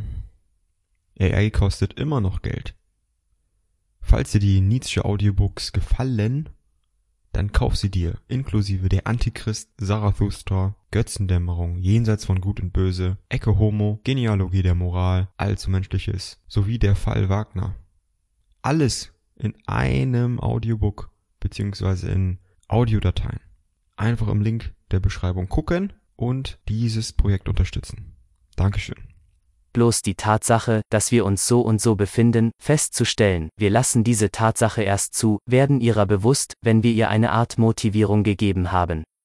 Die Erinnerung, die in solchem Falle, ohne unser Wissen, in Tätigkeit tritt, führt frühere Zustände gleicher Art und die damit verwachsenen Kausalinterpretationen herauf, nicht deren Ursächlichkeit. Der Glaube freilich, dass die Vorstellungen, die begleitenden Bewusstseinsvorgänge die Ursachen gewesen seien, wird durch die Erinnerung auch mit heraufgebracht. So entsteht eine Gewöhnung an eine bestimmte Ursacheninterpretation, die in Wahrheit eine Erforschung der Ursache hemmt und selbst ausschließt. 5. Psychologische Erklärung dazu. Etwas Unbekanntes auf etwas Bekanntes zurückführen, erleichtert, beruhigt, befriedigt, gibt außerdem ein Gefühl von Macht. Mit dem Unbekannten ist die Gefahr, die Unruhe, die Sorge gegeben, der erste Instinkt geht dahin, diese peinlichen Zustände wegzuschaffen. Erster Grundsatz, irgendeine Erklärung ist besser als keine. Weil es sich im Grunde nur um ein Loswerden wollen drückender Vorstellungen handelt, nimmt man es nicht gerade streng mit den Mitteln. Sie loszuwerden, die erste Vorstellung, mit der sich das Unbekannte als bekannt erklärt, tut so wohl, dass man sie für wahr hält. Beweis der Lust, der Kraft als Kriterium der Wahrheit, der Ursachentrieb ist also bedingt und erregt durch das Furchtgefühl. Das Warum soll, wenn irgend möglich, nicht sowohl die Ursache um ihrer selber willen geben, als vielmehr eine Art von Ursache, eine beruhigende, befreiende, erleichternde Ursache. Dass etwas schon Bekanntes, Erlebtes, in die Erinnerung eingeschriebenes als Ursache angesetzt wird, ist die erste Folge dieses Bedürfnisses. Das Neue, das Juna lebte, das Fremde wird als Ursache ausgeschlossen, es wird also nicht nur eine Art von Erklärungen als Ursache gesucht, sondern eine ausgesuchte und bevorzugte Art von Erklärungen, die, bei denen am schnellsten, am häufigsten das Gefühl des Fremden, Neuen, Juna lebten weggeschafft worden ist, die gewöhnlichsten Erklärungen, Folge, eine Art von Ursachensetzung überwiegt immer mehr konzentriert sich zum System und tritt endlich dominierend hervor, das heißt andere Ursachen und Erklärungen einfach ausschließend, der Bankier denkt sofort ans Geschäft, der Christ an die Sünde, das Mädchen an seine Liebe. 6. Der ganze Bereich der Moral und Religion gehört unter diesen Begriff der imaginären Ursachen. Erklärung der unangenehmen Allgemeingefühle. Dieselben sind bedingt durch Wesen, die uns Feind sind, böse Geister, berühmtester Fall, Missverständnis der Hysterischen als Hexen. Dieselben sind bedingt durch Handlungen, die nicht zu billigen sind, das Gefühl der Sünde, der Sündhaftigkeit einem physiologischen Missbehagen untergeschoben, man findet immer Gründe, mit sich unzufrieden zu sein. Dieselben sind bedingt als Strafen, als eine Abzahlung für etwas, das wir nicht hätten tun, das wir nicht hätten sein sollen, in impudenter Form von Schopenhauer zu einem Satze verallgemeinert, in dem die Moral als das erscheint, was sie ist. Als eigentliche Giftmischerin und Verleumderin des Lebens, jeder große Schmerz, sei er leiblich, sei er geistig, sagt aus, was wir verdienen, denn er könnte nicht an uns kommen, wenn wir ihn nicht verdienten. Welt als Wille und Vorstellung 2, 666. Dieselben sind bedingt als Folgen unbedachter, schlimm auslaufender Handlungen, die Affekte, die Sinne als Ursache, als Schuld angesetzt, physiologische Notstände mit Hilfe anderer Notstände als verdient ausgelegt. Erklärung der angenehmen Allgemeingefühle. Dieselben sind bedingt durch Gottvertrauen. Dieselben sind bedingt durch das Bewusstsein guter Handlungen, das sogenannte gute Gewissen, ein physiologischer Zustand, der mitunter einer glücklichen Verdauung zum Verwechseln ähnlich sieht. Dieselben sind bedingt durch den glücklichen Ausgang von Unternehmungen, naiver Fehlschluss, der glückliche Ausgang einer Unternehmung schafft einem Hypochonder oder einem Pascal durchaus keine angenehmen Allgemeingefühle. Dieselben sind bedingt durch Glaube, Liebe, Hoffnung, die christlichen Tugenden, in Wahrheit sind alle diese vermeintlichen Erklärungen Folgezustände und gleichsam Übersetzungen von Lust oder Unlustgefühlen in einen falschen Dialekt, man ist imzustande zu hoffen, weil das physiologische Grundgefühl wieder stark und reich ist, man vertraut Gott, weil das Gefühl der Fülle und Stärke einem Ruhe gibt, die Moral und Religion gehört ganz und gar unter die Psychologie des Irrtums, in jedem einzelnen Falle wird Ursache und Wirkung verwechselt, oder die Wahrheit mit der Wirkung Wirkung des als wahr geglaubten verwechselt, oder ein Zustand des Bewusstseins mit der Ursächlichkeit dieses Zustands verwechselt. 7. Irrtum vom freien Willen. Wir haben heute kein Mitleid mehr mit dem Begriff freier Wille, wir wissen nur zu gut, was er ist, das anrüchigste Theologenkunststück, das es gibt, zum Zweck, die Menschheit in ihrem Sinne verantwortlich zu machen. Das heißt sie von sich abhängig zu machen. Ich gebe hier nur die Psychologie alles Verantwortlichmachens, überall, wo Verantwortlichkeiten gesucht werden, pflegt es der Instinkt des Strafen und Richtenwollens zu sein, der da sucht. Man hat das Werden seiner Unschuld entkleidet, wenn irgendein So und So sein auf Wille, auf Absichten, auf Akte der Verantwortlichkeit zurückgeführt wird, die Lehre vom Willen ist wesentlich erfunden zum Zweck der Strafe, das heißt des schuldig finden wollens. Die ganze alte Psychologie, die Willenspsychologie hat ihre Voraussetzung darin, dass deren Urheber, die Priester an der Spitze alter Gemeinwesen, sich ein Recht schaffen wollten, Strafen zu verhängen oder Gott dazu ein Recht schaffen wollten. Die Menschen wurden frei gedacht, um gerichtet, um gestraft werden zu können, um schuldig werden zu können, folglich musste jede Handlung als gewollt der Ursprung jeder Handlung im Bewusstsein liegend gedacht werden, womit die grundsätzlichste Falschmünzerei in Psychologikis zum Prinzip der Psychologie selbst gemacht war. Heute, wo wir in die umgekehrte Bewegung eingetreten sind, wo wir Immoralisten zumal mit aller Kraft den Schuldbegriff und den Strafbegriff aus der Welt wieder herauszunehmen und Psychologie, Geschichte, Natur, die gesellschaftlichen Institutionen und Sanktionen von ihnen zu reinigen suchen, gibt es in unseren Augen keine radikalere Gegnerschaft als die der Theologen, welche fortfahren, mit dem Begriff der sittlichen Weltordnung die Unschuld des Werdens durch Strafe und Schuld zu durchseuchen. Das Christentum ist eine Metaphysik des Henkers. Acht, was kann allein unsere Lehre sein? Dass niemand dem Menschen seine Eigenschaften gibt, weder Gott, noch die Gesellschaft, noch seine Eltern und Vorfahren. Noch er selbst, der Unsinn der hier zuletzt abgelehnten Vorstellung ist als intelligible Freiheit von Kant, vielleicht auch schon von Plato gelehrt worden. Niemand ist dafür verantwortlich, dass er überhaupt da ist, dass er so und so beschaffen ist, dass er unter diesen Umständen, in dieser Umgebung ist. Die Fatalität seines Wesens ist nicht herauszulösen aus der Fatalität alles dessen, was war und was sein wird. Er ist nicht die Folge einer eigenen Absicht, eines Willens, eines Zwecks, mit ihm wird nicht der Versuch gemacht, ein Ideal von Mensch oder ein Ideal von Glück oder ein Ideal von Moralität zu erreichen, es ist absurd, sein Wesen in irgendeinen Zweck hin abwälzen zu wollen. Wir haben den Begriff Zweck erfunden, in der Realität fehlt der Zweck. Man ist notwendig, man ist ein Stück Verhängnis, man gehört zum Ganzen, man ist im Ganzen, es gibt nichts, was unser Sein richten, messen, vergleichen, verurteilen könnte, denn das hieße das Ganze richten, messen. Vergleichen, verurteilen. Aber es gibt nichts außer dem Ganzen, das niemand mehr verantwortlich gemacht wird, das Ding dong. AI kostet immer noch Geld. Falls dir die Nietzsche Audiobooks gefallen, dann kauf sie dir, inklusive der Antichrist, Zarathustra, Götzendämmerung, Jenseits von Gut und Böse, Ecke Homo, Genealogie der Moral, Allzu Menschliches, sowie der Fall Wagner. Alles in einem Audiobook, beziehungsweise in Audiodateien. Einfach im Link der Beschreibung gucken und dieses Projekt unterstützen. Dankeschön. Dass die Art des Seins nicht auf eine Causa prima zurückgeführt werden darf, dass die Welt weder als Sensorium noch als Geist eine Einheit ist, dies erst ist die große Befreiung, damit erst ist die Unschuld des Werdens wiederhergestellt. Der Begriff Gott war bisher der größte Einwand gegen das Dasein. Wir leugnen Gott, wir leugnen die Verantwortlichkeit in Gott, damit erst erlösen wir die Welt. Die Verbesserer der Menschheit eins man kennt meine Forderung an den Philosophen, sich jenseits von Gut und Böse zu stellen, die Illusion des moralischen Urteils unter sich zu haben. Diese Forderung folgt aus einer Einsicht, die von mir zum ersten Male formuliert worden ist, dass es gar keine moralischen Tatsachen gibt. Das moralische Urteil hat das mit dem religiösen gemein, dass es an Realitäten glaubt, die keine sind. Moral ist nur eine Ausdeutung gewisser Phänomene bestimmter geredet, eine Missdeutung. Das moralische Urteil gehört, wie das religiöse, einer Stufe der Unwissenheit zu, auf der selbst der Begriff des Realen, die Unterscheidung des Realen und Imaginären noch fehlt, so dass Wahrheit auf solcher Stufe lauter Dinge bezeichnet, die wir heute Einbildungen nennen. Das moralische Urteil ist insofern nie wörtlich zu nehmen, als solches enthält es immer nur Widersinn, aber es bleibt als Semiotik unschätzbar, es offenbart, für den Wissenden wenigstens, die wertvollsten Realitäten von Kulturen und Innerlichkeiten, die nicht genug wussten, um sich selbst zu verstehen. Moral ist bloß Zeichenrede, bloß Symptomatologie, man muss bereits wissen, worum es sich handelt, um von ihr Nutzen zu ziehen. 2. Ein erstes Beispiel und ganz vorläufig. Zu allen Zeiten hat man die Menschen verbessern wollen, dies vor allem hieß Moral. Aber unter dem gleichen Wort ist das Allerverschiedenste von Tendenz versteckt. Sowohl die Zähmung der Bestie Mensch als die Züchtung einer bestimmten Gattung Mensch ist Besserung genannt worden. Erst diese zoologischen Termini drücken Realitäten aus, Realitäten freilich, von denen der typische Verbesserer, der Priester, nichts weiß, nichts wissen will.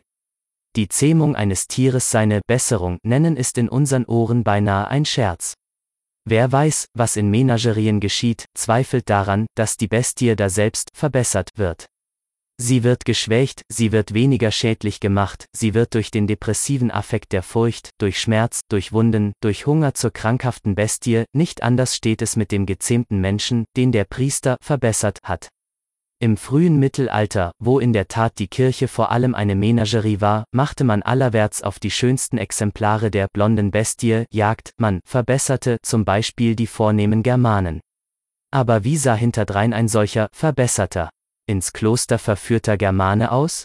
Wie eine Karikatur des Menschen, wie eine Missgeburt, er war zum Sünder geworden, er stak im Käfig, man hatte ihn zwischen lauter schreckliche Begriffe eingesperrt.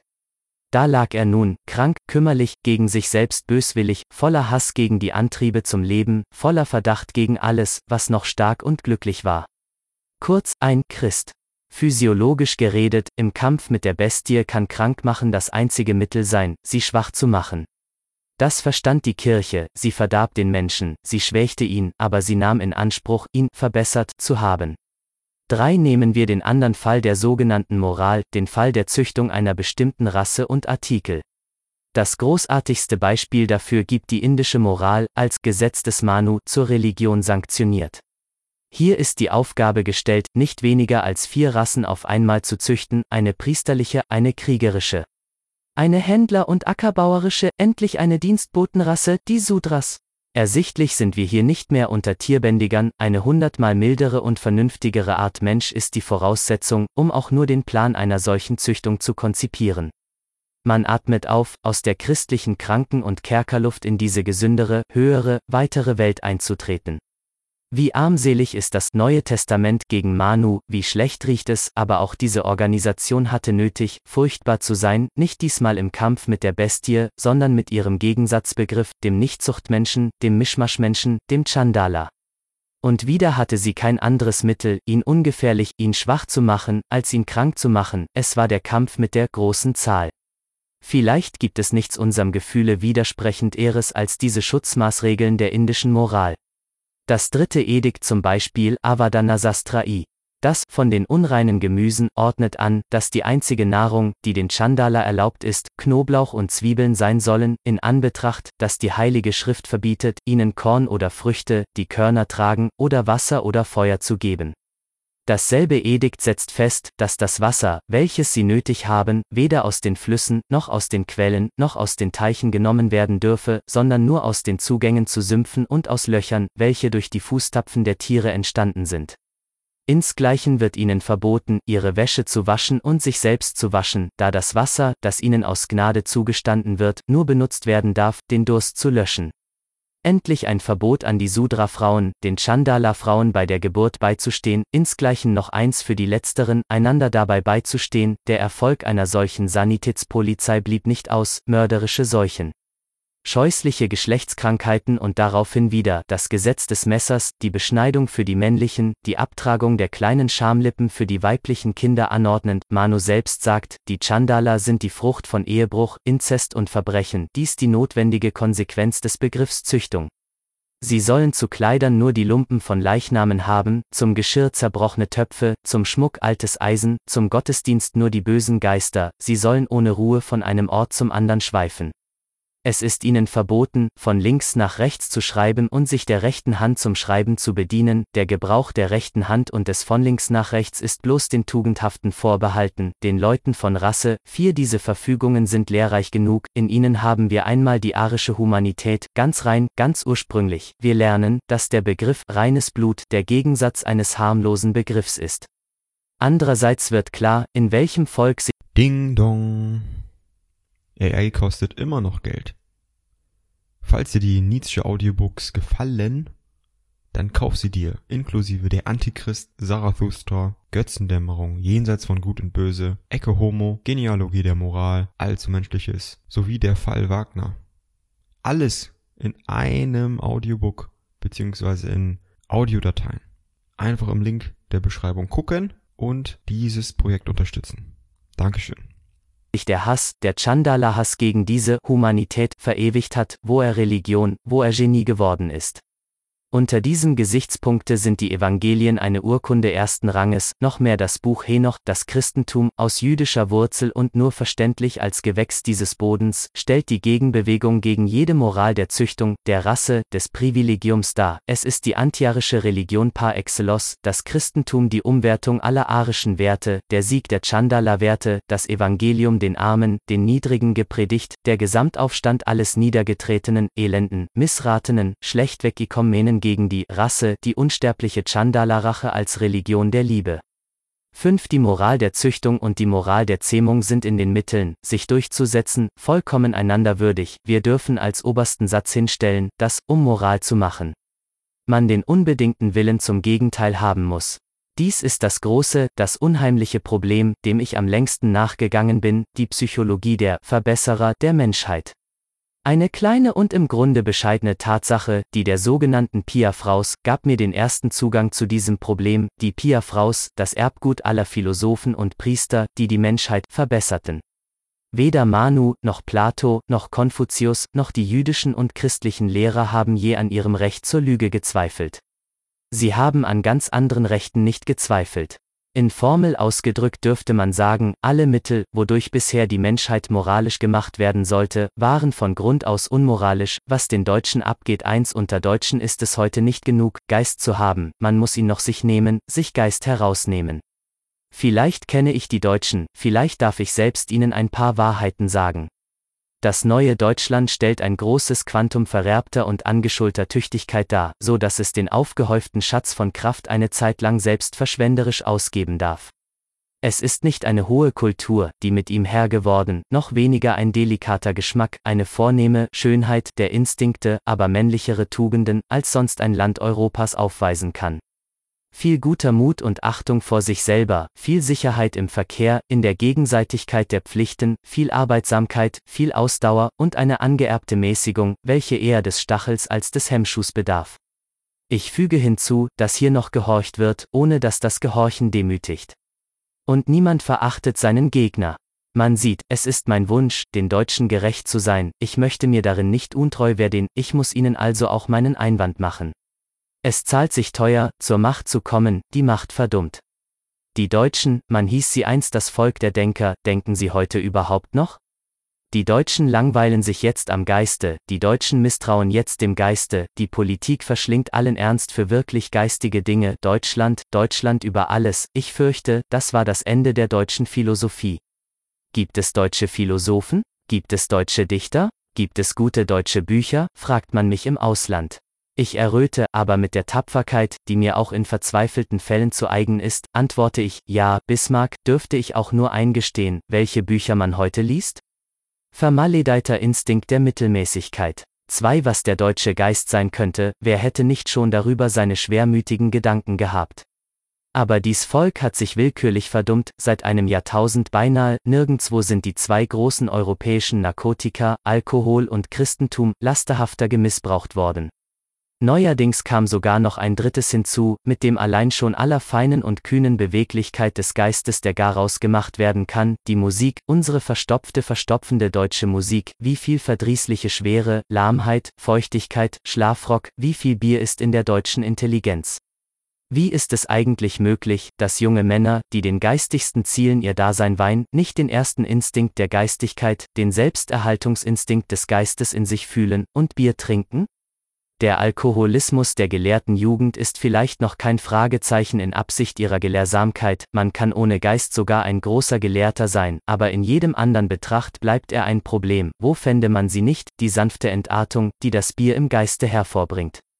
Ich habe einmal in einem beinahe berühmt gewordenen Fall den Finger auf eine solche Entartung gelegt, die Entartung unseres ersten deutschen Freigeistes. Des klugen David Strauß zum Verfasser eines Bierbank-Evangeliums und neuen Glaubens. Nicht umsonst hatte er der holden Braunen sein Gelöbnis in Versen gemacht, Treue bis zum Tod. 3. Ich sprach vom deutschen Geiste, dass er gröber wird, dass er sich verflacht. Ist das genug? Im Grunde ist es etwas ganz anderes, das mich erschreckt, wie es immer mehr mit dem deutschen Ernste, der deutschen Tiefe, der deutschen Leidenschaft in geistigen Dingen abwärts geht. Das Pathos hat sich verändert, nicht bloß die Intellektualität, ich berühre hier und da deutsche Universitäten, was für eine Luft herrscht unter deren Gelehrten, welche öde, welche genügsam und lau gewordene Geistigkeit. Es wäre ein tiefes Missverständnis, wenn man mir hier die deutsche Wissenschaft einwenden wollte, und außerdem ein Beweis dafür, dass man nicht ein Wort von mir gelesen hat. Ich bin seit 17 Jahren nicht müde geworden, den entgeistigenden Einfluss unseres jetzigen Wissenschaftsbetriebs ans Licht zu stellen. Das harte Helotentum. Ding dong. AI kostet immer noch Geld. Falls dir die Nietzsche Audiobooks gefallen, dann kauf sie dir, inklusive der Antichrist, Zarathustra, Götzendämmerung, Jenseits von Gut und Böse, Ecke Homo, Genealogie der Moral, Allzu Menschliches, sowie der Fall Wagner. Alles in einem Audiobook, beziehungsweise in Audiodateien. Einfach im Link der Beschreibung gucken und dieses Projekt unterstützen. Dankeschön zu dem der ungeheure Umfang der Wissenschaften heute jeden Einzelnen verurteilt, ist ein Hauptgrund dafür, dass voller, reicher, tiefer angelegte Naturen keine ihnen gemäße Erziehung und Erzieher mehr vorfinden. Unsere Kultur leidet an nichts mehr, als an dem Überfluss anmaßlicher Eckensteher und Bruchstückhumanitäten, unsere Universitäten sind, wider Willen, die eigentlichen Treibhäuser für diese Art Instinktverkümmerung des Geistes. Und ganz Europa hat bereits einen Begriff davon, die große Politik täuscht niemanden. Deutschland gilt immer mehr als Europas Flachland, ich suche noch nach einem Deutschen, mit dem ich auf meine Weise ernst sein könnte, um wie viel mehr nach einem, mit dem ich heiter sein dürfte. Götzendämmerung, ah wer begriffe es heute, von was für einem Ernste sich hier ein Einsiedler erholt, die Heiterkeit ist an uns das Unverständlichste. Vier man mache einen Überschlag, es liegt nicht nur auf der Hand, dass die deutsche Kultur niedergeht, es fehlt auch nicht am zureichenden Grund dafür. Niemand kann zuletzt mehr ausgeben, als er hat, das gilt von Einzelnen, das gilt von Völkern. Gibt man sich für Macht, für große Politik, für Wirtschaft, Weltverkehr, Parlamentarismus, Militärinteressen aus, gibt man das Quantum Verstand, Ernst, Wille, Selbstüberwindung, das man ist, nach dieser Seite weg, so fehlt es auf der anderen Seite. Die Kultur und der Staat, man betrüge sich hierüber nicht, sind Antagonisten, Kulturstaat ist bloß eine moderne Idee. Das eine lebt vom andern, das eine gedeiht auf Unkosten des andern. Alle großen Zeiten der Kultur sind politische Niedergangszeiten, was groß ist im Sinn der Kultur, war unpolitisch, selbst antipolitisch. Goethe ging das Herz auf bei dem Phänomen Napoleon, es ging ihm zu bei den Freiheitskriegen. In demselben Augenblick, wo Deutschland als Großmacht heraufkommt, gewinnt Frankreich als Kulturmacht eine veränderte Wichtigkeit. Schon heute ist viel neuer Ernst, viel neue Leidenschaft des Geistes nach Paris übergesiedelt, die Frage des Pessimismus zum Beispiel, die Frage Wagner, fast alle psychologischen und artistischen Fragen werden dort unvergleichlich feiner und gründlicher erwogen als in Deutschland, die Deutschen sind selbst unfähig zu dieser Art Ernst, in der Geschichte der europäischen Kultur bedeutet die Heraufkunft des Reichs vor allem eins, eine Verlegung des Schwergewichts. Man weiß es überall bereits, in der Hauptsache, und das bleibt die Kultur, kommen die Deutschen nicht mehr in Betracht. Man fragt, habt ihr auch nur einen für Europa mitzählenden Geist aufzuweisen? Wie euer Goethe, euer Hegel, euer Heinrich Heine, euer Schopenhauer mitzählte? Dass es nicht einen einzigen deutschen Philosophen mehr gibt, darüber ist des Erstaunens kein Ende. Fünf dem ganzen höheren Erziehungswesen in Deutschland ist die Hauptsache abhanden gekommen, Zweck sowohl als Mittel zum Zweck dass Erziehung, Bildung selbst Zweck ist, und nicht das Reich, dass es zu diesem Zweck der Erzieher bedarf, und nicht der Gymnasiallehrer und Universitätsgelehrten, man vergaß das. Erzieher tun Not, die selbst erzogen sind, überlegne, vornehme Geister, in jedem Augenblick bewiesen, durch Wort und Schweigen bewiesen, reife, süß gewordene Kulturen, nicht die gelehrten Rüpel, welche Gymnasium und Universität der Jugend heute als höhere Ammen entgegenbringt.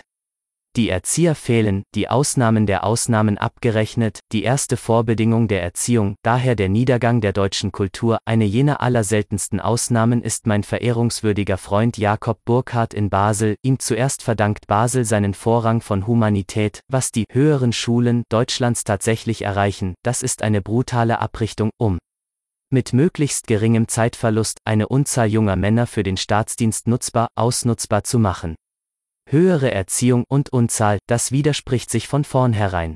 Jede höhere Erziehung gehört nur der Ausnahme, man muss privilegiert sein, um ein Recht auf ein so hohes Privilegium zu haben. Alle großen, alle schönen Dinge können nie Gemeingut sein, pulchrum est paucorum hominum, was bedingt den Niedergang der deutschen Kultur? Dass höhere Erziehung kein Vorrecht mehr ist, der Demokratismus der allgemeinen, der gemeingewordenen Bildung.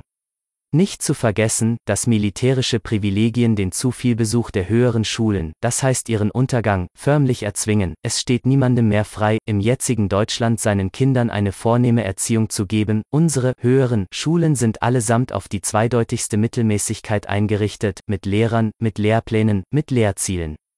Und überall herrscht eine unanständige Hast wie als ob etwas versäumt wäre, wenn der junge Mann mit 23 Jahren noch nicht fertig ist, noch nicht Antwort weiß auf die Hauptfrage, welchen Beruf.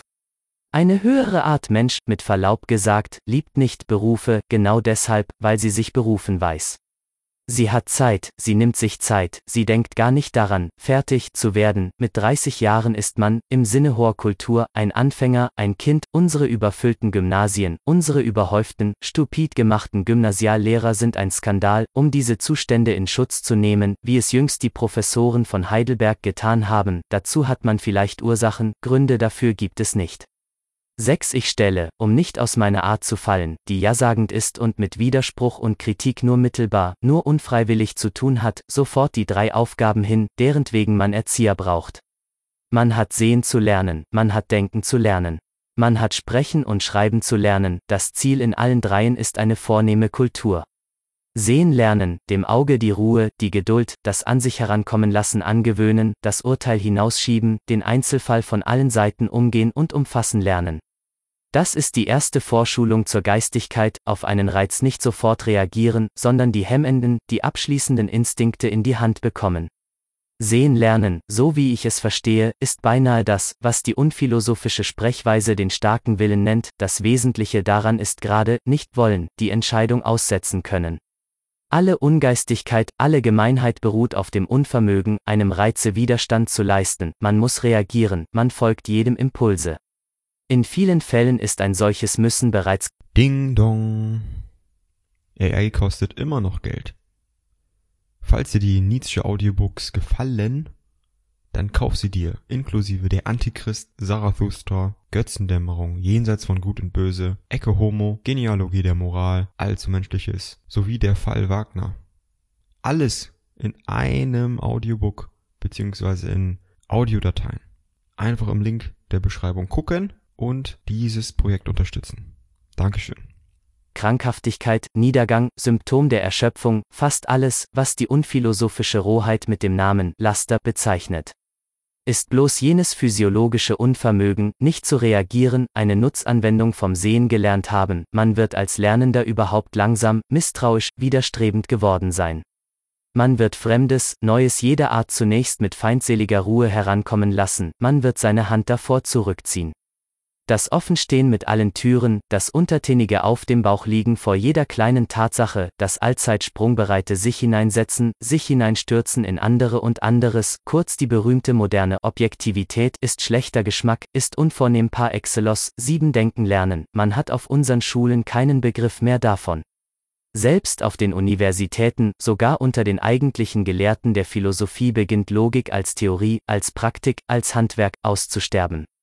Man lese deutsche Bücher, nicht mehr die entfernteste Erinnerung daran, dass es zum Denken einer Technik, eines Lehrplans, eines Willens zur Meisterschaft bedarf, das Denken gelernt sein will, wie Tanzen gelernt sein will, als eine Art Tanzen.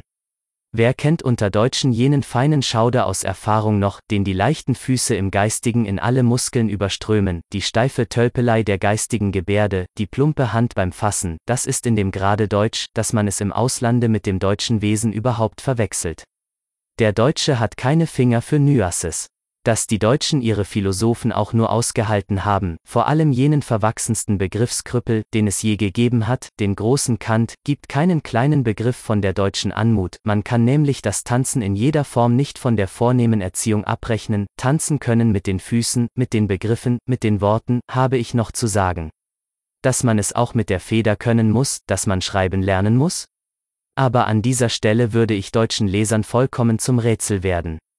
Streifzüge eines unzeitgemäßen Eins meine unmöglichen, Seneca oder der Toreador der Tugend.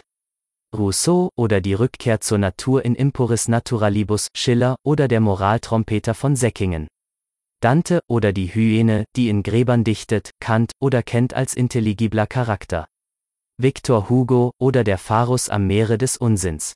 List oder die Schule der Geläufigkeit nach Weibern. George Sand oder Lactea ubertas, auf Deutsch die Milchkuh mit schönem Stiel. Michelet oder die Begeisterung, die den Rock auszieht. Carlyle oder Pessimismus als zurückgetretenes Mittagessen. John Stuart Mill oder die beleidigende Klarheit. Les Frères de Goncourt oder die beiden Ajax im Kampf mit Homer. Musik von Offenbach. Sola oder Die Freude zu stinken, zwei Rennern, Theologie. Oder die Verderbnis der Vernunft durch die Erbsünde, das Christentum.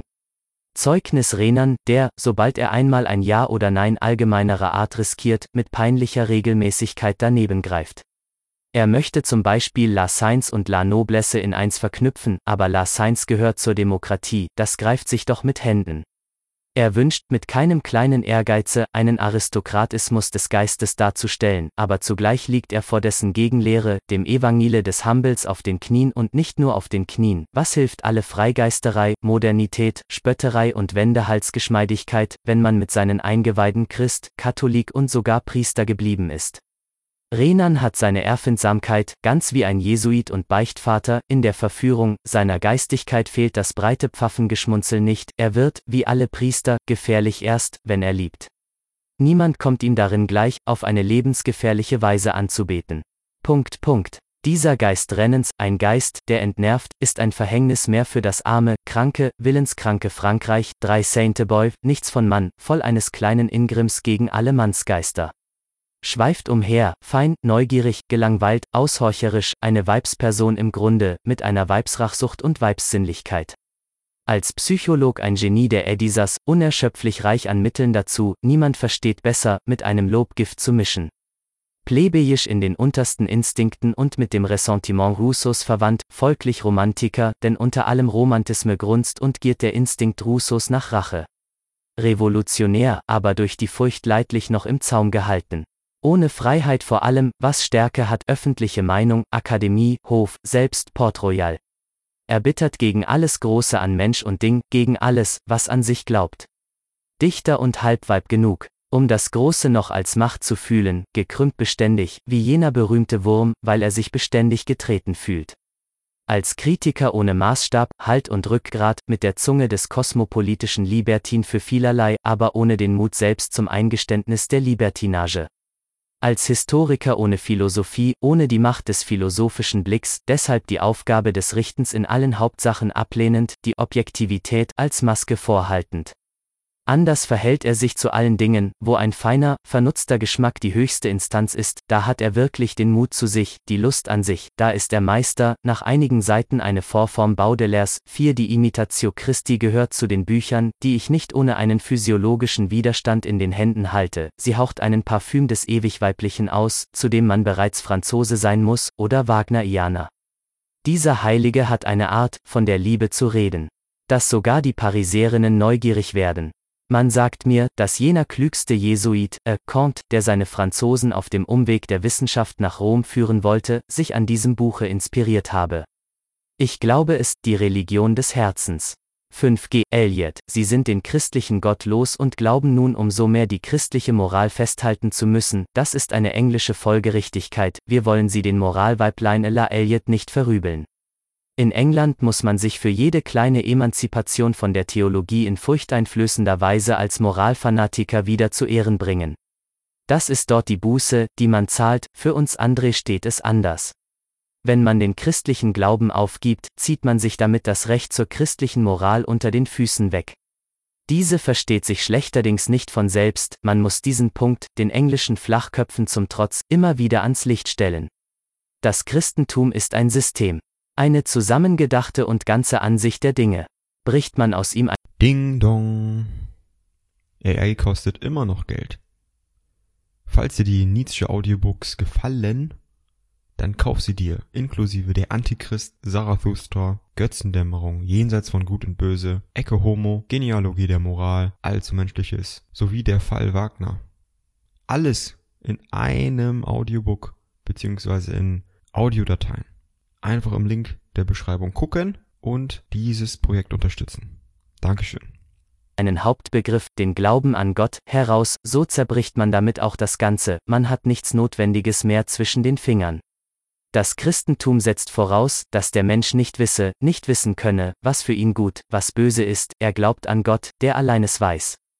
Die christliche Moral ist ein Befehl, ihr Ursprung ist transzendent, sie ist jenseits aller Kritik, alles Rechts auf Kritik, sie hat nur Wahrheit, falls Gott die Wahrheit ist, sie steht und fällt mit dem Glauben an Gott, wenn tatsächlich die Engländer glauben, sie wüssten von sich aus, intuitiv, was gut und böse ist, wenn sie folglich vermeinen, das Christentum als Garantie der Moral nicht mehr nötig zu haben, so ist dies selbst bloß die Folge der Herrschaft des christlichen Werturteils und ein Ausdruck von der Stärke und Tiefe dieser Herrschaft, so dass der Ursprung Ursprung der englischen Moral vergessen worden ist. So dass das sehr bedingte ihres Rechts auf Dasein nicht mehr empfunden wird. Für den Engländer ist die Moral noch kein Problem. 6 George Sand, ich las die ersten Lettres d'une Voyageur, wie alles, was von Rousseau stammt, falsch, gemacht, Blasebalg, übertrieben. Ich halte diesen bunten Tapetenstil nicht aus, ebenso wenig als die Pöbelambition nach generösen Gefühlen. Das Schlimmste freilich bleibt die Weibskoketterie mit Männlichkeiten, mit Manieren ungezogener Jungen, wie kalt muss sie bei alledem gewesen sein, diese unausstehliche Künstlerin. Sie zog sich auf wie eine Uhr und schrieb. Kalt, wie Hugo, wie Balzac, wie alle Romantiker, sobald sie dichteten. Und wie selbstgefällig sie dabei dargelegen haben mag, diese fruchtbare Schreibekuh, die etwas Deutsches im schlimmen Sinne an sich hatte, gleich Rousseau selbst, ihrem Meister, und jedenfalls erst beim Niedergang des französischen Geschmacks möglich war. Aber Renan verehrt sie. Sieben Moral für Psychologen. Keine Kolportagepsychologie treiben. Nie beobachten, um zu beobachten. Das gibt eine falsche Optik, ein Schielen, etwas Erzwungenes und Übertreibendes. Erleben als erleben wollen, das gerät nicht. Man darf nicht im Erlebnis nach sich hinblicken, jeder Blick wird da zum bösen Blick. Ein geborner Psycholog hütet sich aus Instinkt, zu sehen, um zu sehen, dasselbe gilt vom geborenen Maler. Er arbeitet nie nach der Natur, er überlässt seinem Instinkte, seiner Camera obscura das Durchsieben und Ausdrücken des Falls der Natur des Erlebten. Das Allgemeine erst kommt ihm zum Bewusstsein, der Schluss, das Ergebnis, er kennt jenes willkürliche Abstrahieren vom einzelnen Falle nicht, was wird daraus, wenn man es anders macht? Zum Beispiel nach Art der Pariser Romassiers Groß- und Klein-Kolportage Psychologie treibt? Das lauert gleichsam der Wirklichkeit auf, das bringt jeden Abend eine Handvoll Kuriositäten mit nach Hause.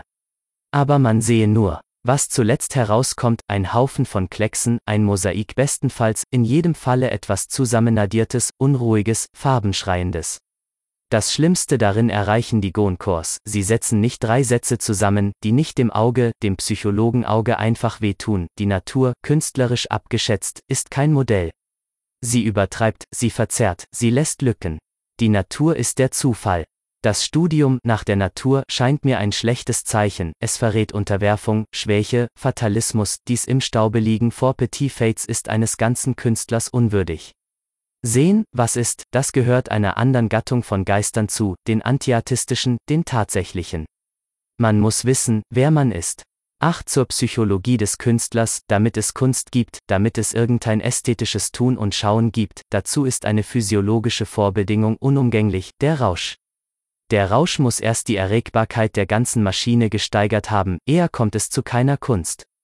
Alle noch so verschieden bedingten Arten des Rausches haben dazu die Kraft, vor allem der Rausch der Geschlechtserregung, diese älteste und ursprünglichste Form des Rausches.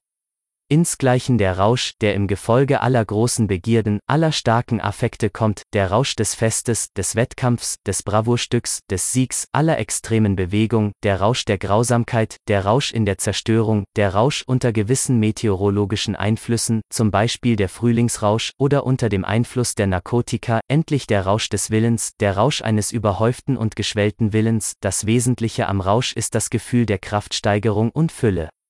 Aus diesem Gefühle gibt man an die Dinge ab, man zwingt sie von uns zu nehmen, man vergewaltigt sie, man heißt diesen Vorgang idealisieren. Machen wir uns hier von einem Vorurteil los, das Idealisieren besteht nicht, wie gemeinhin geglaubt wird, in einem Abziehen oder Abrechnen des Kleinen, des Nebensächlichen. Ein ungeheures Heraustreiben der Hauptzüge ist vielmehr das Entscheidende, so dass die anderen darüber verschwinden. Neun Man bereichert in diesem Zustande alles aus seiner eigenen Fülle, was man sieht, was man will, man sieht es geschwellt, gedrängt, stark, überladen mit Kraft. Der Mensch dieses Zustandes verwandelt die Dinge, bis sie seine Macht widerspiegeln, bis sie Reflexe seiner Vollkommenheit sind. Dies Verwandeln müssen ins Vollkommene ist Kunst. Alles selbst, was er nicht ist, wird trotzdem ihm zur Lust an sich, in der Kunst genießt sich der Mensch als Vollkommenheit, es wäre erlaubt, sich einen gegensätzlichen Zustand auszudenken, ein spezifisches Antikünstlertum des Instinkts, eine Art zu sein, welche alle Dinge verarmte, verdünnte. Ding dong. AI kostet immer noch Geld. Falls dir die Nietzsche Audiobooks gefallen, dann kauf sie dir, inklusive der Antichrist, Zarathustra, Götzendämmerung, Jenseits von Gut und Böse, Ecke Homo, Genealogie der Moral, Allzu Menschliches, sowie der Fall Wagner. Alles in einem Audiobook, beziehungsweise in Audiodateien. Einfach im Link der Beschreibung gucken und dieses Projekt unterstützen. Dankeschön. Schwindsüchtig machte. Und in der Tat, die Geschichte ist reich an solchen Antiartisten, an solchen Ausgehungerten des Lebens, welche mit Notwendigkeit die Dinge noch an sich nehmen, sie auszehren, sie magerer machen müssen. Dies ist zum Beispiel der Fall des echten Christen, Pascals zum Beispiel, ein Christ, der zugleich Künstler wäre, kommt nicht vor. Man sei nicht kindlich und wende mir Raphael ein oder irgendwelche homöopathische Christen des 19. Jahrhunderts, Raphael sagte ja, Raphael machte ja, folglich war Raphael kein Christ, 10. Was bedeutet der von mir in die Ästhetik eingeführte Gegensatzbegriff apollinisch und dionysisch, beide als Arten des Rausches begriffen? Der apollinische Rausch hält vor allem das Auge erregt, so dass es die Kraft der Vision bekommt.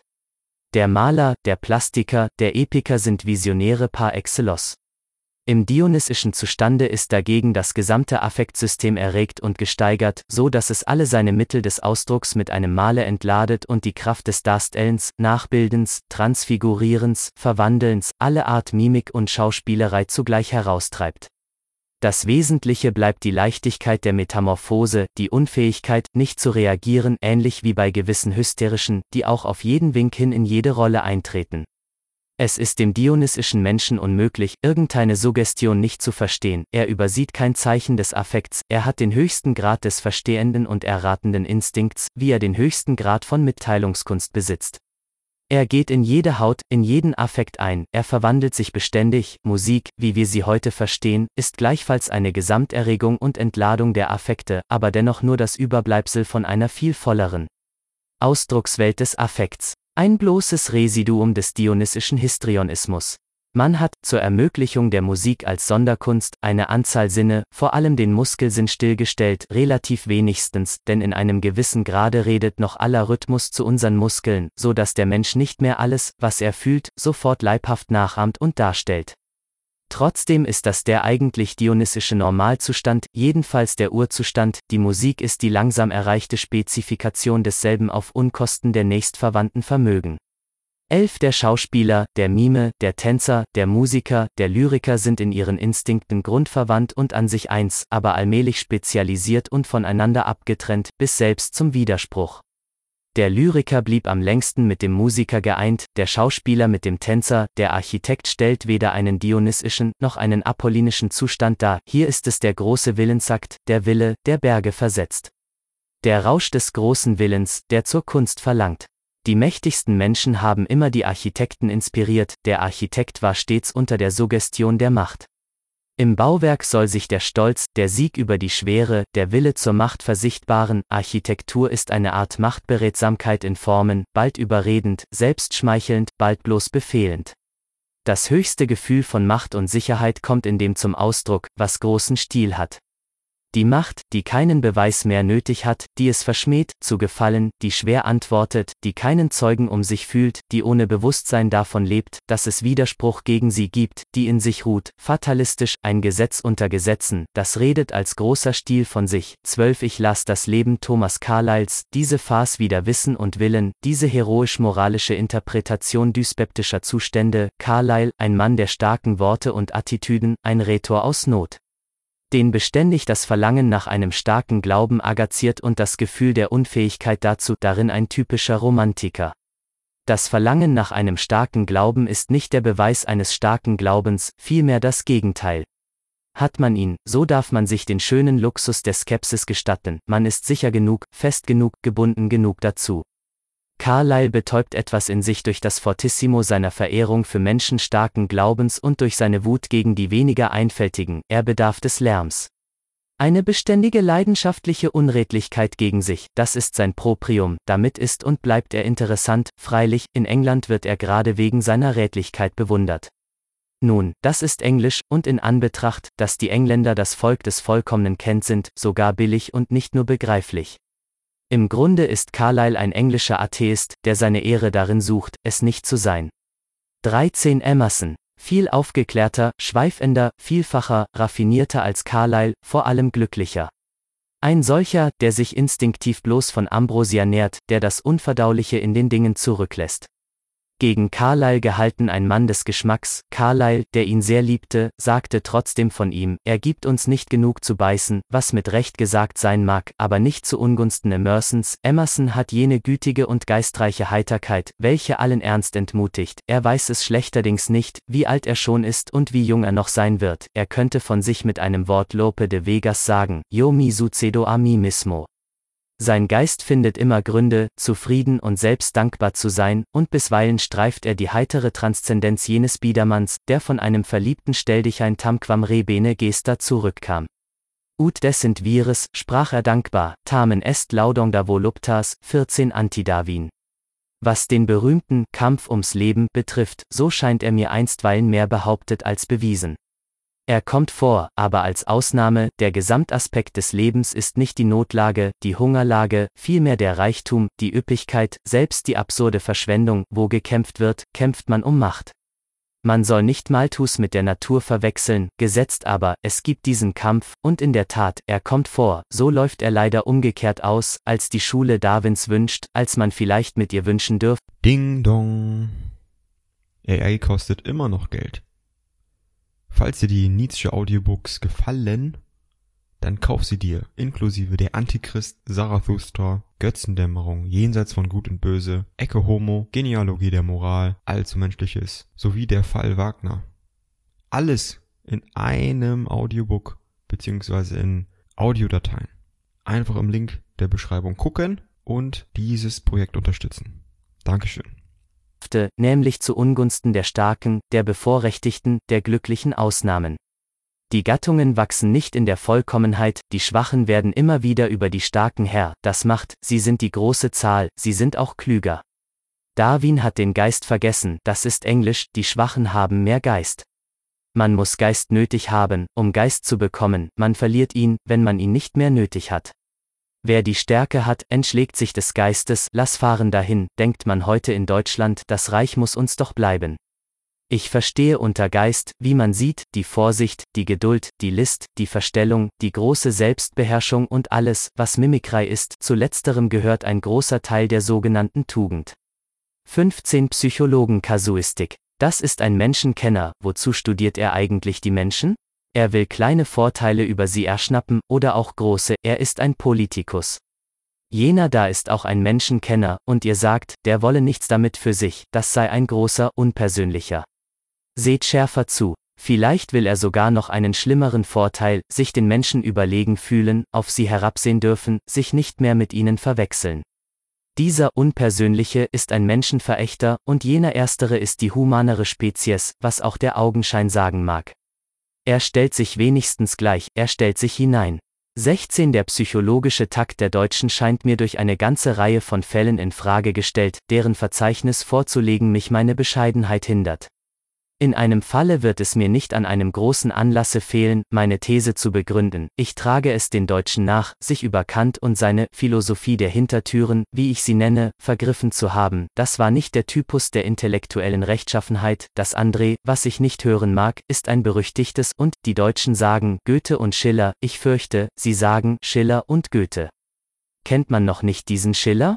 Es gibt noch schlimmere und, ich habe mit meinen eigenen Ohren, allerdings nur unter Universitätsprofessoren, gehört, Schopenhauer und Hartmann. 17 Die geistigsten Menschen, vorausgesetzt, dass sie die mutigsten sind. Erleben auch bei weitem die schmerzhaftesten Tragödien, aber eben deshalb ehren sie das Leben, weil es ihnen seine größte Gegnerschaft entgegenstellt. 18 Zum intellektuellen Gewissen. Nichts scheint mir heute seltener als die echte Heuchelei. Mein Verdacht ist groß, dass diesem Gewächs die sanfte Luft unserer Kultur nicht zuträglich ist. Die Heuchelei gehört in die Zeitalter des starken Glaubens, wo man selbst nicht bei der Nötigung, einen anderen Glauben zur Schau zu tragen, von dem Glauben losließ, den man hatte. Heute lässt man ihn los, oder, was noch gewöhnlicher, man legt sich noch einen zweiten Glauben zu, ehrlich bleibt man in jedem Falle. Ohne Zweifel ist heute eine sehr viel größere Anzahl von Überzeugungen möglich als ehemals möglich, das heißt erlaubt, das heißt unschädlich. Daraus entsteht die Toleranz gegen sich selbst, die Toleranz gegen sich selbst gestattet mehrere Überzeugungen, diese selbst leben verträglich beisammen, sie hüten sich, wie alle Welt heute. Sich zu kompromittieren. Womit kompromittiert man sich heute? Wenn man Konsequenz hat, wenn man in gerader Linie geht, wenn man weniger als fünfdeutig ist, wenn man echt ist. Meine Furcht ist groß, dass der moderne Mensch für einige Laster einfach zu bequem ist, so dass diese geradezu aussterben. Alles Böse, das vom starken Willen bedingt ist, und vielleicht gibt es nichts Böses ohne Willensstärke, entartet, in unserer lauen Luft, zur Tugend. Die wenigen Heuchler, die ich kennenlernte, machten die Heuchelei nach, sie waren, wie heutzutage fast jeder zehnte Mensch, Schauspieler, 19 schön und hässlich. Nichts ist bedingter, sagen wir beschränkter, als unser Gefühl des Schönen. Wer es losgelöst von der Lust des Menschen am Menschen denken wollte, verlöre sofort Grund und Boden unter den Füßen. Das Schöne an sich ist bloß ein Wort, nicht einmal ein Begriff. Im Schönen setzt sich der Mensch als Maß der Vollkommenheit, in ausgesuchten Fällen betet er sich darin an. Eine Gattung kann gar nicht anders als dergestalt zu sich allein Ja sagen. Ihr unterster Instinkt, der der Selbsterhaltung und Selbsterweiterung, strahlt noch in solchen Sublimitäten aus. Der Mensch glaubt die Welt selbst mit Schönheit überhäuft, er vergisst sich als deren Ursache. Er allein hat sie mit Schönheit beschenkt, ach, nur mit einer sehr menschlich allzu menschlichen Schönheit. Im Grunde spiegelt sich der Mensch in den Dingen, er hält alles für schön, was ihm sein Bild zurückwirft, das Urteil schön ist seine Gattungseitelkeit. Dem Skeptiker nämlich darf ein kleiner Argwohn die Frage ins Ohr flüstern, ist wirklich damit die Welt verschönt, dass gerade der Mensch sie für schön nimmt? Er hat sie vermenschlicht, das ist alles. Aber nichts, gar nichts verbirgt uns, dass gerade der Mensch das Modell des Schönen abgebe. Wer weiß, wie er sich in den Augen eines höheren Geschmacksrichters ausnimmt? Vielleicht gewagt? Vielleicht selbst erheiternd? Vielleicht ein wenig arbiträr? O Dionysos, Göttlicher, warum ziehst du mich an den Ohren? fragte Ariadne einmal bei einem jener berühmten Zwiegespräche auf Naxos ihren philosophischen Liebhaber. Ich finde eine Art Humor in deinen Ohren, Ariadne, warum sind sie nicht noch länger? 20 Nichts ist schön, nur der Mensch ist schön, auf dieser Naivität ruht alle Ästhetik, sie ist deren erste Wahrheit. Fügen wir sofort noch deren zweite hinzu, nichts ist hässlich als der enttatende Mensch, damit ist das Reich des ästhetischen Urteils umgrenzt, physiologisch nachgerechnet, schwächt und betrübt alles Hässliche den Menschen. Es erinnert ihn an Verfall, Gefahr, Ohnmacht, er büßt tatsächlich dabei Kraft ein. Man kann die Wirkung des Hässlichen mit dem Dynamometer messen. Wo der Mensch überhaupt niedergedrückt wird, da wittert er die Nähe von etwas Hässlichem. Sein Gefühl der Macht, sein Wille zur Macht, sein Mut, sein Stolz, das fällt mit dem Hässlichen, das steigt mit dem Schönen. Im einen wie im anderen Falle machen wir einen Schluss, die Prämissen dazu sind in ungeheurer Fülle im Instinkte aufgehäuft. Das Hässliche wird verstanden als ein Wink und Ding dong. AI kostet immer noch Geld. Falls dir die Nietzsche Audiobooks gefallen, dann kauf sie dir, inklusive der Antichrist, Zarathustra, Götzendämmerung, Jenseits von Gut und Böse, Ecke Homo, Genealogie der Moral, Allzu Menschliches, sowie der Fall Wagner. Alles in einem Audiobook beziehungsweise in Audiodateien. Einfach im Link der Beschreibung gucken und dieses Projekt unterstützen. Dankeschön. Symptom der Degenereszenz, was im entferntesten an Degenereszenz erinnert, das wirkt in uns das Urteil hässlich. Jedes Anzeichen von Erschöpfung, von Schwere, von Alter, von Müdigkeit, jede Art Unfreiheit, als Krampf, als Lähmung, vor allem der Geruch, die Farbe, die Form der Auflösung, der Verwesung, und sei es auch in der letzten Verdünnung zum Symbol, das alles ruft die gleiche Reaktion hervor, das Werturteil hässlich. Ein Hass springt da hervor, wen hasst da der Mensch? Aber es ist kein Zweifel, den Niedergang seines Typus. Er hasste aus dem tiefsten Instinkte der Gattung heraus, in diesem Hass ist Schauder, Vorsicht, Tiefe, Fernblick, es ist der tiefste Hass, den es gibt. Um seinetwillen ist die Kunst tief. 21 Schopenhauer. Schopenhauer, der letzte Deutsche der in Betracht kommt, der ein europäisches Ereignis gleich Goethe, gleich Hegel, gleich Heinrich Heine ist, und nicht bloß ein lokales, ein nationales, ist für einen Psychologen ein Fall ersten Ranges, nämlich als bösartig genialer Versuch, zugunsten einer nihilistischen Gesamtabwertung des Lebens gerade die Gegeninstanzen, die großen Selbstbejahungen des Willens zum Leben, die Exuberanzformen des Lebens ins Feld zu führen. Er hat, der Reihe nach, die Kunst, den Heroismus, das Genie, die Schönheit, das große Mitgefühl, die Erkenntnis, den Willen zur Wahrheit, die Tragödie als Folgeerscheinungen der Verneinung oder der Verneinungsbedürftigkeit des Willens interpretiert, die größte psychologische Falschmünzerei, die es, das Christentum abgerechnet, in der Geschichte gibt. Genauer zugesehen ist er darin bloß der Erbe der christlichen Interpretation, nur dass er auch das vom Christentum abgelehnte, die großen Kulturtatsachen der Menschheit noch in einem christlichen, das heißt nihilistischen Sinne gut zu heißen wusste, nämlich als Wege zur Erlösung, als Vorformen der Erlösung, als Stimulantia des Bedürfnisses nach Erlösung. 22 Ich nehme einen einzelnen Fall. Schopenhauer spricht von der Schönheit mit einer schwermütigen Glut, warum letzten Grundes? Weil er in ihr eine Brücke sieht, auf der man weiter gelangt oder Durst bekommt weiter zu gelangen. Sie ist ihm die Erlösung vom Willen auf Augenblicke, sie lockt zur Erlösung für immer. Insbesondere preist er sie als Erlöserin vom Brennpunkte des Willens, von der Geschlechtlichkeit, in der Schönheit sieht er den Zeugetrieb verneint. Wunderlicher Heiliger, irgendjemand widerspricht dir, ich fürchte, es ist die Natur. Wozu gibt es überhaupt Schönheit in Ton, Farbe, Duft, rhythmischer Bewegung in der Natur? Was treibt die Schönheit heraus? Glücklicherweise widerspricht ihm auch ein Philosoph. Keine geringere Autorität als die des göttlichen Plato, so nennt ihn Schopenhauer selbst, hält einen anderen Satz aufrecht, dass alle Schönheit zur Zeugung reize, dass dies gerade das Proprium ihrer Wirkung sei, vom Sinnlichsten bis hinauf ins Geistigste. 23 Plato geht weiter. Er sagt mit einer Unschuld, zu der man Grieche sein muss und nicht Christ, dass es gar keine platonische Philosophie geben würde, wenn es nicht so schöne Jünglinge in Athen gäbe, deren Anblick sei es erst, was die Seele des Philosophen in einen erotischen Taumel versetze und ihr keine Ruhe lasse, bis sie den Samen aller hohen Dinge in ein so schönes Erdreich hinabgesenkt habe. Auch ein wunderlicher Heiliger. Man traut seinen Ohren nicht, gesetzt selbst, dass man Plato traut. Zum Mindesten errät man, dass in Athen anders philosophiert wurde, vor allem öffentlich. Nichts ist weniger griechisch als die Begriffsspinneweberei eines Einsiedlers, Amor intellectualis dei nach Art des Spinoza. Philosophie nach Art des Plato wäre eher als ein erotischer Wettbewerb zu definieren, als eine Fortbildung und Verinnerlichung der alten agonalen Gymnastik und deren Voraussetzungen. Was wuchs zuletzt aus dieser philosophischen Erotik Platos heraus? Eine neue Kunstform des griechischen Agon, die Dialektik. Ich erinnere noch gegen Schopenhauer und zu Ehren Platos daran, dass auch die ganze höhere Kultur und Literatur des klassischen Frankreichs auf dem Boden des geschlechtlichen Interesses aufgewachsen ist. Man darf überall bei ihr die Galanterie, die Sinne, den Geschlechtswettbewerb, das Weib suchen, man wird nie umsonst suchen. 24 Lat pur Lat. Der Kampf gegen den Zweck in der Kunst ist immer der Kampf gegen die moralisierende Tendenz in der Kunst, gegen ihre Unterordnung unter die Moral. Lat pur lat heißt, der Teufel hole die Moral, aber selbst noch diese Feindschaft verrät die Übergewalt des Vorurteils. Wenn man den Zweck des Moralpredigens und Menschenverbesserns von der Kunst ausgeschlossen hat, so folgt daraus noch lange nicht, dass die Kunst überhaupt zwecklos, ziellos, sinnlos, kurz lat pur lat, ein Wurm, der sich in den Schwanz beißt, ist.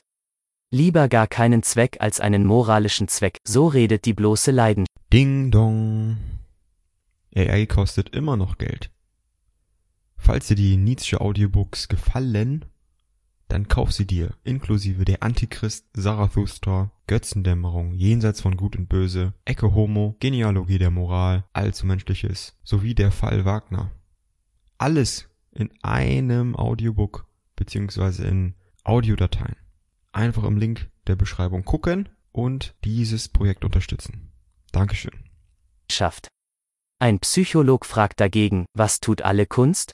Lobt sie nicht? Verherrlicht sie nicht? Wählt sie nicht aus? Zieht sie nicht hervor? Mit dem allem stärkt oder schwächt sie gewisse Wertschätzungen? Ist dies nur ein Nebenbei? Ein Zufall? Etwas, bei dem der Instinkt des Künstlers gar nicht beteiligt wäre?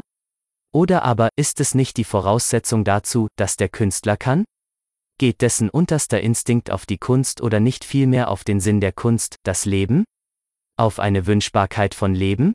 Die Kunst ist das große Stimulans zum Leben, wie könnte man sie als zwecklos, als ziellos?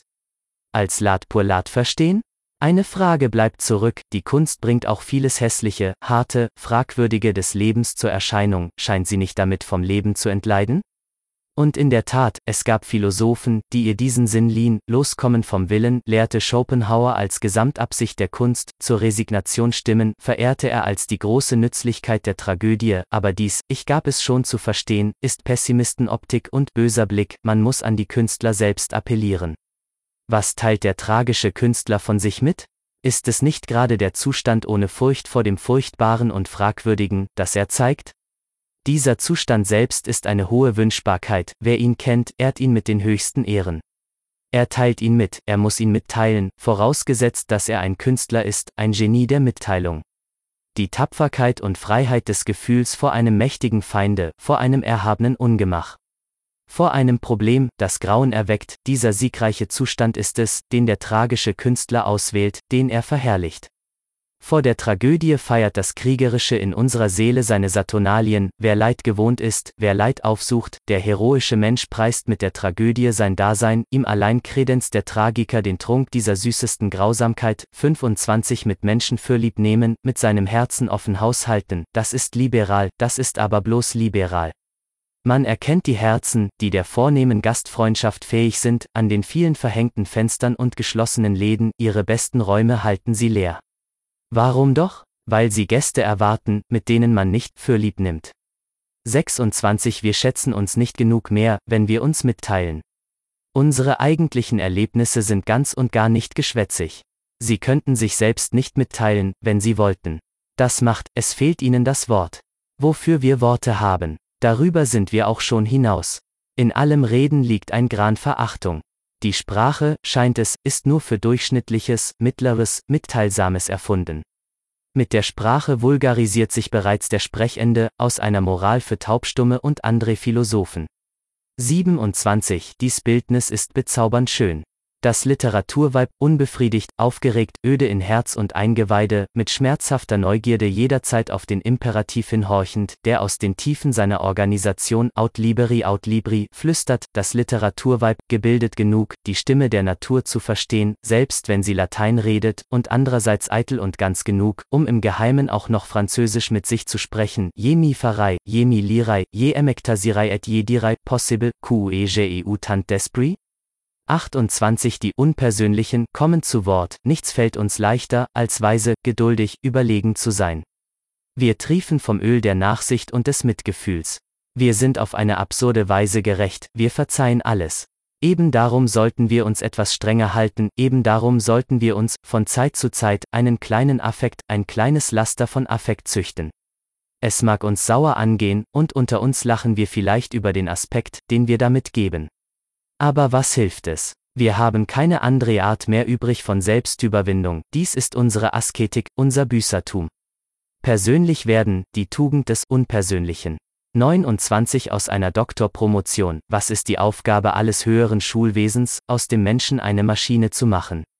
Was ist das Mittel dazu? Er muss lernen, sich langweilen. Wie erreicht man das? Durch den Begriff der Pflicht. Wer ist sein Vorbild dafür? Der Philolog, der lehrt Ochsen. Wer ist der vollkommene Mensch, der Staatsbeamte? Welche Philosophie gibt die höchste Formel für den Staatsbeamten? Die Kant, der Staatsbeamte als Ding an sich zum Richter gesetzt über den Staatsbeamten als Erscheinung, 30 das Recht auf Dummheit, der ermüdete und langsam atmende Arbeiter, der gutmütig blickt, der die Dinge gehen lässt, wie sie gehen, diese typische Figur, der man jetzt, im Zeitalter der Arbeit und des Reichs, in allen Klassen der Gesellschaft begegnet, nimmt heute gerade die Kunst für sich in Anspruch, eingerechnet das Buch, vor allem das Journal, um wie viel mehr die schöne Natur, Italien. Der Mensch des Abends, mit den entschlafenen wilden Trieben, von denen Faust redet, bedarf der Sommerfrische, des Seebads, der Gletscher, Bayreuth. In solchen Zeitaltern hat die Kunst ein Recht auf reine Torheit, als eine Art Ferien für Geist, Witz und Gemüt.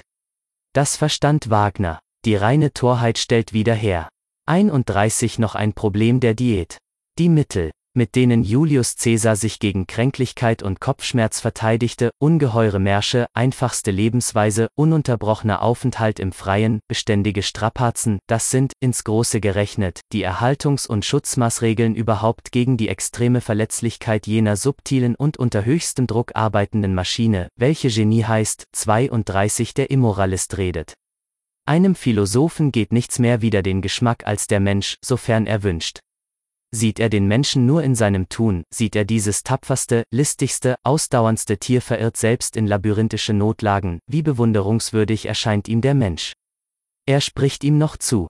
Aber der Philosoph verachtet den wünschenden Menschen, auch den wünschbaren Menschen und überhaupt alle Wünschbarkeiten, alle Ideale des Menschen. Wenn ein Philosoph Nihilist sein könnte, so würde Ding Dong. AI kostet immer noch Geld. Falls dir die Nietzsche Audiobooks gefallen, dann kauf sie dir, inklusive der Antichrist, Zarathustra, Götzendämmerung, Jenseits von Gut und Böse, Ecke Homo, Genealogie der Moral, Allzu Menschliches, sowie der Fall Wagner. Alles in einem Audiobook, beziehungsweise in Audiodateien. Einfach im Link der Beschreibung gucken und dieses Projekt unterstützen. Dankeschön er es sein, weil er das Nichts hinter allen Idealen des Menschen findet. Oder noch nicht einmal das Nichts, sondern nur das Nichtswürdige, das Absurde, das Kranke, das Feige, das Müde, alle Art Häfen aus dem ausgetrunkenen Becher seines Lebens. Der Mensch, der als Realität so verehrungswürdig ist, wie kommt es, dass er keine Achtung verdient, sofern er wünscht? Muss er es büßen, so tüchtig als Realität zu sein? Muss er sein Tun, die Kopf- und Willensanspannung in allem Tun, mit einem Gliederstrecken im Imaginären und Absurden ausgleichen? Die Geschichte seiner Wünschbarkeiten war bisher die Partie Hontöse des Menschen, man soll sich hüten, zu lange in ihr zu lesen. Was den Menschen rechtfertigt, ist seine Realität, sie wird ihn ewig rechtfertigen. Um wie viel mehr wert ist der wirkliche Mensch, verglichen mit irgendeinem bloß gewünschten, erträumten, erstunkenen und erlogenen Menschen? Mit irgendeinem idealen Menschen? Und nur der ideale Mensch geht dem Philosophen wieder den Geschmack. 33 Naturwert des Egoismus. Die Selbstsucht ist so viel wert. Als der physiologisch Wert ist, der sie hat, sie kann sehr viel wert sein, sie kann nichtswürdig und verächtlich sein. Jeder Einzelne darf daraufhin angesehen werden, ob er die aufsteigende oder die absteigende Linie des Lebens darstellt. Mit einer Entscheidung darüber hat man auch einen Kanon dafür, was seine Selbstsucht wert ist. Stellt er das Aufsteigen der Linie dar, so ist in der Tat sein Wert außerordentlich, und um des Gesamtlebens willen, das mit ihm einen Schritt weiter tut, darf die Sorge um Erhaltung, um Schaffung seines Optimum von Bedingungen selbst extrem sein.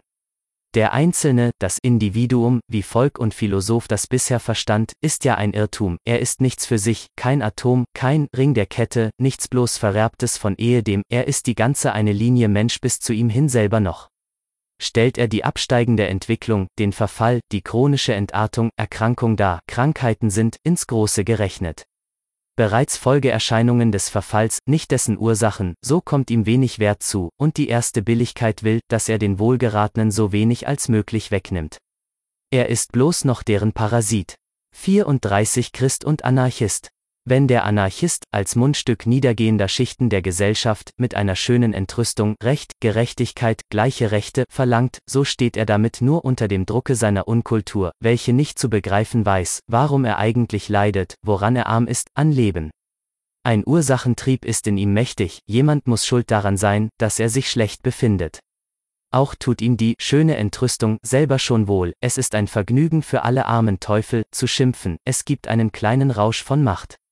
Schon die Klage, das sich beklagen kann dem Leben einen Reiz geben, um dessen Willen man es aushält, eine feinere Dosis Rache ist in jeder Klage, man wirft sein Schlechtbefinden. Unter Umständen selbst seine Schlechtigkeit denen, die anders sind, wie ein Unrecht, wie ein unerlaubtes Vorrecht vor. Bin ich eine Kanaille, so solltest du es auch sein, auf diese Logik hin macht man Revolution, das sich beklagen taugt in keinem Falle etwas, es stammt aus der Schwäche. Ob man sein Schlechtbefinden anderen oder sich selber zumisst, ersteres tut der Sozialist, letzteres zum Beispiel der Christ, macht keinen eigentlichen Unterschied. Das Gemeinsame, sagen wir auch das Unwürdige daran ist, dass jemand schuld daran sein soll, dass man leidet, kurz, dass der Leidende sich gegen sein Leiden den Honig der Rache verordnet. Die Objekte dieses Rachbedürfnisses als eines Lustbedürfnisses sind Gelegenheitsursachen, der Leidende findet überall Ursachen, seine kleine Rache zu kühlen, ist der Christ, nochmals gesagt, so findet er sie in sich. Der Christ und der Anarchist, beide sind Dekadenz. Aber auch wenn der Christ die Welt verurteilt, verleumdet, beschmutzt. So tut er es aus dem gleichen Instinkte, aus dem der sozialistische Arbeiter die Gesellschaft verurteilt, verleumdet, beschmutzt, das jüngste Gericht selbst ist noch der süße Trost der Rache, die Revolution, wie sie auch der sozialistische Arbeiter erwartet, nur etwas ferner gedacht. Das Jenseits selbst, wozu ein Jenseits, wenn es nicht ein Mittel wäre, das Diesseits zu beschmutzen? 35 Kritik der Dekadenzmoral eine altruistische Moral, eine Moral, bei der die Selbstsucht verkümmert, bleibt unter allen Umständen ein schlechtes Anzeichen. Dies gilt vom Einzelnen, dies gilt namentlich von Völkern. Es fehlt am besten, wenn es an der Selbstsucht zu fehlen beginnt. Instinktiv das sich schädliche Wählen, gelockt werden durch uninteressierte Motive gibt beinahe die Formel ab für Dekadenz. Nicht seinen Nutzen suchen, das ist bloß das moralische Feigenblatt für eine ganz andere, nämlich physiologische Tatsächlichkeit, ich weiß meinen Nutzen nicht mehr zu finden. Disgregation der Instinkte. Es ist zu Ende mit ihm, wenn der Mensch altruistisch wird. Statt naiv zu sagen, ich bin nichts mehr wert, sagt die Morallüge im Munde des Dekadent, nichts ist etwas wert, das Leben ist nichts wert. Ein solches Urteil bleibt zuletzt eine große Gefahr, es wirkt ansteckend, auf dem ganzen morbiden Boden der Gesellschaft wuchert es bald zu tropischer Begriffsvegetation empor, bald als Religion, Christentum, bald als Philosophie, Schopenhauerei. Unter Umständen vergiftet eine solche aus Fäulnis gewachsene Giftbaumvegetation mit ihrem Dunste weithin, auf Jahrtausende hin das Leben. 36 Moral für Ärzte. Der Kranke ist ein Parasit der Gesellschaft. In einem gewissen Zustande ist es unanständig, noch länger zu leben. Das Fortvegetieren in feiger Abhängigkeit von Ärzten und Praktiken, nachdem der Sinn vom Leben, das Recht zum Leben verloren gegangen ist, sollte bei der Gesellschaft eine tiefe Verachtung nach sich ziehen. Die Ärzte wiederum hätten die Vermittler dieser Verachtung zu sein, nicht Rezepte, sondern jeden Tag eine neue Dosis Ekel vor ihrem Patienten. Eine neue Verantwortlichkeit schaffen, die des Arztes, für alle Fälle, wo das höchste Interesse des Lebens, des aufsteigenden Lebens, das rücksichtsloseste Nieder- und Beiseitedrangen des enttatenden Lebens verlangt, zum Beispiel für das Recht auf Zeugung, für das Recht, geboren zu werden, für das Recht, zu leben. Auf eine stolze Art sterben. Ding dong. AI kostet immer noch Geld. Falls dir die Nietzsche Audiobooks gefallen, dann kauf sie dir, inklusive der Antichrist, Zarathustra, Götzendämmerung, Jenseits von Gut und Böse, Ecke Homo, Genealogie der Moral, Allzu Menschliches, sowie der Fall Wagner. Alles in einem Audiobook beziehungsweise in Audiodateien. Einfach im Link der Beschreibung gucken und dieses Projekt unterstützen. Dankeschön. Wenn es nicht mehr möglich ist, auf eine stolze Art zu leben. Der Tod, aus freien Stücken gewählt, der Tod zur rechten Zeit, mit Helle und Freudigkeit, inmitten von Kindern und Zeugen vollzogen, so dass ein wirkliches Abschiednehmen noch möglich ist, wo der noch da ist, der sich verabschiedet, insgleichen ein wirkliches Abschätzen des Erreichten und Gewollten, eine Summierung des Lebens, alles im Gegensatz zu der erbärmlichen und schauderhaften Komödie, die das Christentum mit der Sterbestunde getrieben hat. Man soll es dem Christentume nie vergessen, dass es die Schwäche des Sterbenden zu Gewissensnotzucht, dass es die Art des Todes selbst zu Werturteilen über Mensch und Vergangenheit gemissbraucht hat. Hier gilt es, allen Feigheiten des Vorurteils zum Trotz, vor allem die richtige, das heißt physiologische Würdigung des sogenannten natürlichen Todes herzustellen, der zuletzt auch nur ein unnatürlicher, ein Selbstmord ist. Man geht nie durch jemand anderes zugrunde, als durch sich selbst. Nur ist es der Tod unter den verächtlichsten Bedingungen, ein unfreier Tod, ein Tod zur unrechten Zeit, ein Feiglingstod. Man sollte, aus Liebe zum Leben, den Tod anders wollen, frei, bewusst, ohne Zufall, ohne Überfall. Endlich ein Rat für die Herren Pessimisten und André Dekadenz. Wir haben es nicht in der Hand zu verhindern, geboren zu werden, aber wir können diesen Fehler, denn bisweilen ist es ein Fehler, wieder gut machen. Wenn man sich abschafft, tut man die achtungswürdigste Sache, die es gibt, man verdient beinahe damit, zu leben. Die Gesellschaft, was sage ich? Das Leben selber hat mehr Vorteil davon als durch irgendwelches Leben in Entsagung, Bleichsucht und anderer Tugend, man hat die anderen von seinem Anblick befreit, man hat das Leben von einem Einwand befreit. Der Pessimismus pur Word beweist sich erst durch die Selbstwiderlegung der Herren Pessimisten. Man muss einen Schritt weitergehen in seiner Logik, nicht bloß mit Wille und Vorstellung, wie Schopenhauer es tat, das Leben verneinen, man muss Schopenhauer zuerst verneinen. Der Pessimismus, anbei gesagt, so ansteckend er ist, vermehrt trotzdem nicht die Krankhaftigkeit einer Zeit, eines Geschlechts im Ganzen, er ist deren Ausdruck. Man verfällt ihm, wie man der Cholera verfällt, man muss morbid genug dazu schon angelegt sein. Der Pessimismus selbst macht keinen einzigen dekadent mehr, ich erinnere an das Ergebnis der Statistik. Dass die Jahre, in denen die Cholera wütet, sich in der Gesamtziffer der Sterbefälle nicht von anderen Jahrgängen unterscheiden. 37 Ob wir moralischer geworden sind. Gegen meinen Begriff jenseits von Gut und Böse hat sich, wie zu erwarten stand, die ganze Ferozität der moralischen Verdummung, die bekanntlich in Deutschland als die Moral selber gilt, ins Zeug geworfen, ich hätte artige Geschichten davon zu erzählen. Vor allem gab man mir die unleugbare Überlegenheit unserer Zeit im sittlichen Urteil zu überdenken, unseren wirklich hier gemachten Fortschritt, ein Cesare Borgia sei, im Vergleich mit uns, durchaus nicht als ein höherer Mensch, als eine Art Übermensch, wie ich es tue, aufzustellen. Ein Schweizer Redakteur vom Bund ging so weit, nicht ohne seine Achtung vor dem Mut zu solchem Wacknis auszudrücken, den Sinn meines Werks dahin zu verstehen, dass ich mit demselben die Abschaffung aller anständigen Gefühle beantragte. Sehr verbunden, ich erlaube mir, als Antwort, die Frage aufzuwerfen, ob wir wirklich moralischer geworden sind. Dass alle Welt das glaubt, ist bereits ein Einwand dagegen. Wir modernen Menschen, sehr zart, sehr verletzlich und hundert Rücksichten gebend und nehmend, bilden uns in der Tat ein, diese zärtliche Menschlichkeit, die wir darstellen, diese erreichte Einmütigkeit in der Schonung, in der Hilfsbereitschaft, im gegenseitigen Vertrauen, sei ein positiver Fortschritt, damit seien wir weit über die Menschen der Renaissance hinaus. Aber so denkt jede Zeit, so muss sie denken. Gewiss ist, dass wir uns nicht in Renaissancezustände hineinstellen dürften, nicht einmal hineindenken, unsere Nerven hielten jene Wirklichkeit nicht aus, nicht zu reden von unseren Muskeln. Mit diesem Unvermögen ist aber kein Fortschritt bewiesen, sondern nur eine andere, eine spätere Beschaffenheit, eine schwächere, zärtlichere, verletzlichere, aus der sich notwendig eine rücksichtenreiche Moral erzeugt. Denken wir unsere Zartheit und Spätheit unsere physiologische Alterung weg, so verlöre auch unsere Moral der Vermenschlichung sofort ihren Wert, an sich hat keine Moral Wert, sie würde uns selbst Geringschätzung machen. Zweifeln wir andererseits nicht daran, dass wir Modernen mit unserer dequatierten Humanität, die durchaus an keinen Stein sich stoßen will, den Zeitgenossen Cesare Borgias eine Komödie zum Totlachen abgeben würden. In der Tat, wir sind über die Maßen unfreiwillig spaßhaft mit unseren modernen Tugenden die Abnahme der feindseligen und misstrauenweckenden Instinkte, und das wäre ja unser Fortschritt, stellt nur eine der Folgen in der allgemeinen Abnahme der Vitalität dar. Es kostet hundertmal mehr Mühe, mehr Vorsicht, ein so bedingtes, so spätes Dasein durchzusetzen. Da hilft man sich gegenseitig, da ist jeder bis zu einem gewissen Grade kranker und jeder Krankenwärter. Das heißt dann Tugend unter Menschen, die das Leben noch anders kannten, voller, verschwenderischer, überströmender hätte man's anders genannt, Feigheit, vielleicht, Erbärmlichkeit, Altweibermoral.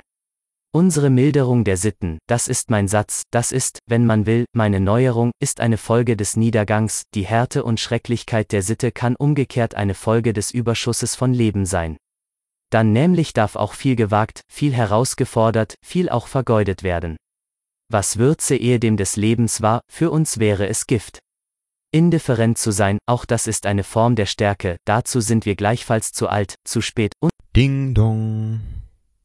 AI kostet immer noch Geld. Falls dir die Nietzsche Audiobooks gefallen, dann kauf sie dir, inklusive der Antichrist, Zarathustra, Götzendämmerung, Jenseits von Gut und Böse, Ecke Homo, Genealogie der Moral, Allzu Menschliches, sowie der Fall Wagner. Alles in einem Audiobook, beziehungsweise in Audiodateien. Einfach im Link der Beschreibung gucken und dieses Projekt unterstützen. Dankeschön. Unsere Mitgefühlsmoral, vor der ich als der Erste gewarnt habe, das, was man L'Impressionisme Morale nennen könnte, ist ein Ausdruck mehr der physiologischen Überreizbarkeit, die allem, was dekadent ist, eignet. Jene Bewegung, die mit der Mitleidsmoral Schopenhauers versucht hat, sich wissenschaftlich vorzuführen, ein sehr unglücklicher Versuch ist die eigentliche Dekadenzbewegung in der Moral. Sie ist als solche tief verwandt mit der christlichen Moral, die starken Zeiten, die vornehmen Kulturen sehen im Mitleiden, in der Nächstenliebe, im Mangel an Selbst- und Selbstgefühl etwas Verächtliches, die Zeiten sind zu messen nach ihren positiven Kräften, und dabei ergibt sich jene so verschwenderische und verhängnisreiche Zeit der Renaissance als die letzte große Zeit, und wir, wir Modernen mit unserer ängstlichen Selbstfürsorge und Nächstenliebe, mit unseren Tugenden der Arbeit, der Anspruchslosigkeit, der Rechtlichkeit, der Wissenschaftlichkeit, sammeln, ökonomisch, machinal, als eine schwache Zeit. Unsere Tugenden sind bedingt, sind herausgefordert durch unsere Schwäche. Die Gleichheit, eine gewisse tatsächliche Anähnlichung, die sich in der Theorie von gleichen Rechten nur zum Ausdruck bringt, gehört wesentlich zum Niedergang, die Kluft zwischen Mensch und Mensch, Stand und Stand, die Vielheit der Typen, der Wille, selbst zu sein, sich abzuheben, das. Was ich Pathos der Distanz nenne, ist jeder starken Zeit zu eigen. Die Spannkraft, die Spannweite zwischen den Extremen wird heute immer kleiner, die Extreme selbst verwischen sich endlich bis zur Ähnlichkeit. Alle unsere politischen Theorien und Staatsverfassungen, das Deutsche Reich durchaus nicht ausgenommen, sind Folgerungen, Folgenotwendigkeiten des Niedergangs, die unbewusste Wirkung der Dekadenz ist bis in die Ideale einzelner Wissenschaften hinein Herr geworden. Mein Einwand gegen die ganze Soziologie in England und Frankreich bleibt, dass sie nur die Verfallsgebilde der Sozietät aus Erfahrung kennt und vollkommen unschuldig die eigenen Verfallsinstinkte als Norm des soziologischen Werturteils nimmt. Das niedergehende Leben, die Abnahme aller organisierenden, das heißt trennenden, Klüfte aufreißenden, unter- und überordnenden Kraft formuliert sich in der Soziologie von heute zum Ideal. Unsere Sozialisten sind Dekadenz. Aber auch Herr Herbert Spencer ist ein Dekadent, er sieht im Sieg des Altruismus etwas Wünschenswertes. 38 Mein Begriff von Freiheit. Der Wert einer Sache liegt mitunter nicht in dem, was man mit ihr erreicht, sondern in dem, was man für sie bezahlt, was sie uns kostet. Ich gebe ein Beispiel. Die liberalen Institutionen hören alsbald auf, liberal zu sein, sobald sie erreicht sind, es gibt später keine ärgeren und gründlicheren Schädiger der Freiheit als liberale Institutionen. Man weiß ja, was sie zu Wege bringen, sie unterminieren den Willen zur Macht, sie sind die zur Moral erhobene Nivellierung von Berg und Tal, sie machen klein, feige und genüsslich, mit ihnen triumphiert jedes Mal das Herdentier. Liberalismus, auf Deutsch Herdenvertierung. Dieselben Institutionen bringen, solange sie noch erkämpft werden, ganz andere Wirkungen hervor, sie fördern dann in der Tat die Freiheit auf eine mächtige Weise. Genauer zugesehen, ist es der Krieg, der diese Wirkungen hervorbringt. Der Krieg um liberale Institutionen, der als Krieg die illiberalen Instinkte dauern lässt. Und der Krieg erzieht zur Freiheit. Denn was ist Freiheit? Dass man den Willen zur Selbstverantwortlichkeit hat. Dass man die Distanz, die uns abtrennt, festhält dass man gegen Mühsal, Härte, Entbehrung, selbst gegen das Leben gleichgültiger wird. Dass man bereit ist, seiner Sache Menschen zu opfern, sich selber nicht abgerechnet. Freiheit bedeutet, dass die männlichen, die kriegs- und siegsfrohen Instinkte die Herrschaft haben über andere Instinkte, zum Beispiel über die des Glücks. Der frei gewordene Mensch, um wie viel mehr der frei gewordene Geist, tritt mit Füßen auf die verächtliche Art von Wohlbefinden, von dem Krämer, Christen, Kühe, Weiber, Engländer und andere Demokraten träumen. Der freie Mensch ist Krieger. Wonach misst sich die Freiheit, bei Einzelnen wie bei Völkern? Nach dem Widerstand, der überwunden werden muss, nach der Mühe, die es kostet, oben zu bleiben. Den höchsten Typus freier Menschen hätte man dort zu suchen, wo beständig der höchste Widerstand überwunden wird, fünf Schritte weit von der Tyrannei, dicht an der Schwelle der Gefahr der Knechtschaft. Dies ist psychologisch wahr, wenn man hier unter den Tyrannen unerbittliche und furchtbare Instinkte begreift, die das Maximum von Autorität und Zucht gegen sich herausfordern, schönster Typus Julius Caesar, dies ist auch politisch wahr, man mache nur seinen Gang durch die Geschichte. Die Völker, die etwas wert waren, wert wurden, wurden dies nie unter liberalen Institutionen, die große Gefahr machte etwas aus ihnen, das Ehrfurcht verdient, die Gefahr, die uns unsere Hilfsmittel, unsere Tugenden, unsere Wehr und Waffen, unseren Geist erst kennen lehrt, die uns zwingt, stark zu sein. Erster Grundsatz, man muss es nötig haben, stark zu sein, sonst wird Mensch nie, jene großen Treibhäuser für starke, für die stärkste Art Mensch, die es bisher gegeben hat. Die aristokratischen Gemeinwesen in der Art von Rom und Venedig verstanden Freiheit genau in dem Sinne, wie ich das Wort Freiheit verstehe, als etwas, das man hat und nicht hat, das man will, das man erobert. 39 Kritik der Modernität. Unsere Institutionen taugen nichts mehr, darüber ist man einmütig. Aber das liegt nicht an ihnen, sondern an uns.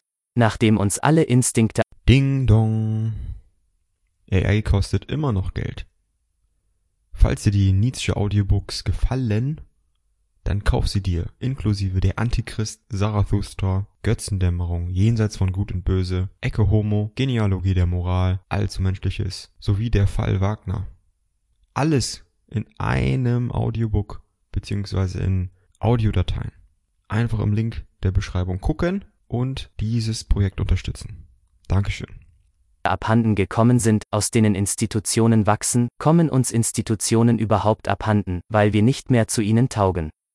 Demokratismus war jederzeit die Niedergangsform der organisierenden Kraft. Ich habe schon in Menschliches, Allzumenschliches I 682 die moderne Demokratie samt ihren Halbheiten, wie Deutsches Reich, als Verfallsform des Staats gekennzeichnet. Damit es Institutionen gibt, muss es eine Art Wille, Instinkt, Imperativ geben, antiliberal bis zur Bosheit, den Willen zur Tradition, zur Autorität, zur Verantwortlichkeit auf Jahrhunderte hinaus. Zur Solidarität von Geschlechterketten vorwärts und rückwärts in Infinitum.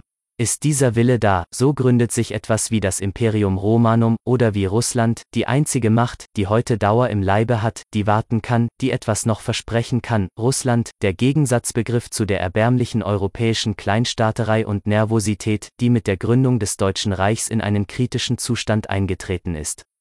Der ganze Westen hat jene Instinkte nicht mehr, aus denen Institutionen wachsen, aus denen Zukunft wächst, seinem modernen Geiste geht vielleicht nicht so sehr wieder den Strich. Man lebt für heute, man lebt sehr geschwind, man lebt sehr unverantwortlich, dies gerade nennt man Freiheit.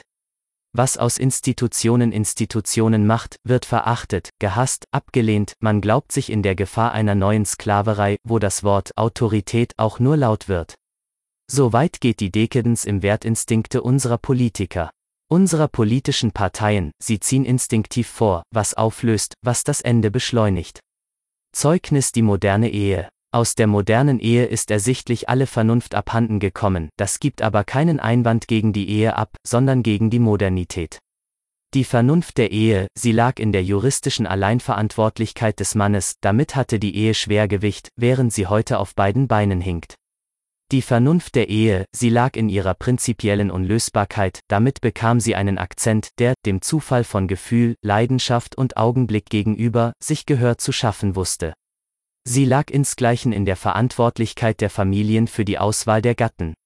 Man hat mit der wachsenden Indulgenz zugunsten der Liebesheirat geradezu die Grundlage der Ehe, das, was erst aus ihr eine Institution macht, eliminiert. Man gründet eine Institution nie und nimmermehr auf eine Idiosynkrasie, man gründet die Ehe nicht, wie gesagt, auf die Liebe, man gründet sie auf den Geschlechtstrieb, auf den Eigentumstrieb, Weib und Kind als Eigentum, auf den Herrschaftstrieb, der sich beständig das kleinste Gebilde der Herrschaft, die Familie, organisiert, der Kinder und Erben braucht, um ein erreichtes Maß von Macht, Einfluss, Reichtum auch physiologisch festzuhalten, um lange Aufgaben, um Instinkt-Solidarität zwischen Jahrhunderten vorzubereiten. Die Ehe als Institution begreift bereits die Bejahung der größten, der dauerhaftesten Organisationsform in sich, wenn die Gesellschaft selbst nicht als Ganzes für sich gutsagen kann bis in die fernsten Geschlechter hinaus, so hat die Ehe überhaupt keinen Sinn, die moderne Ehe verlor ihren Sinn, folglich schafft man sie ab, 40 die Arbeiterfrage. Die Dummheit, im Grunde die Instinktentartung, welche heute die Ursache aller Dummheiten ist, liegt darin, dass es eine Arbeiterfrage gibt. Über gewisse Dinge fragt man nicht, erster Imperativ des Instinkts. Ich sehe durchaus nicht ab, was man mit dem europäischen Arbeiter machen will, nachdem man erst eine Frage aus ihm gemacht hat. Er befindet sich viel zu gut, um nicht Schritt für Schritt mehr zu fragen, unbescheidener zu fragen.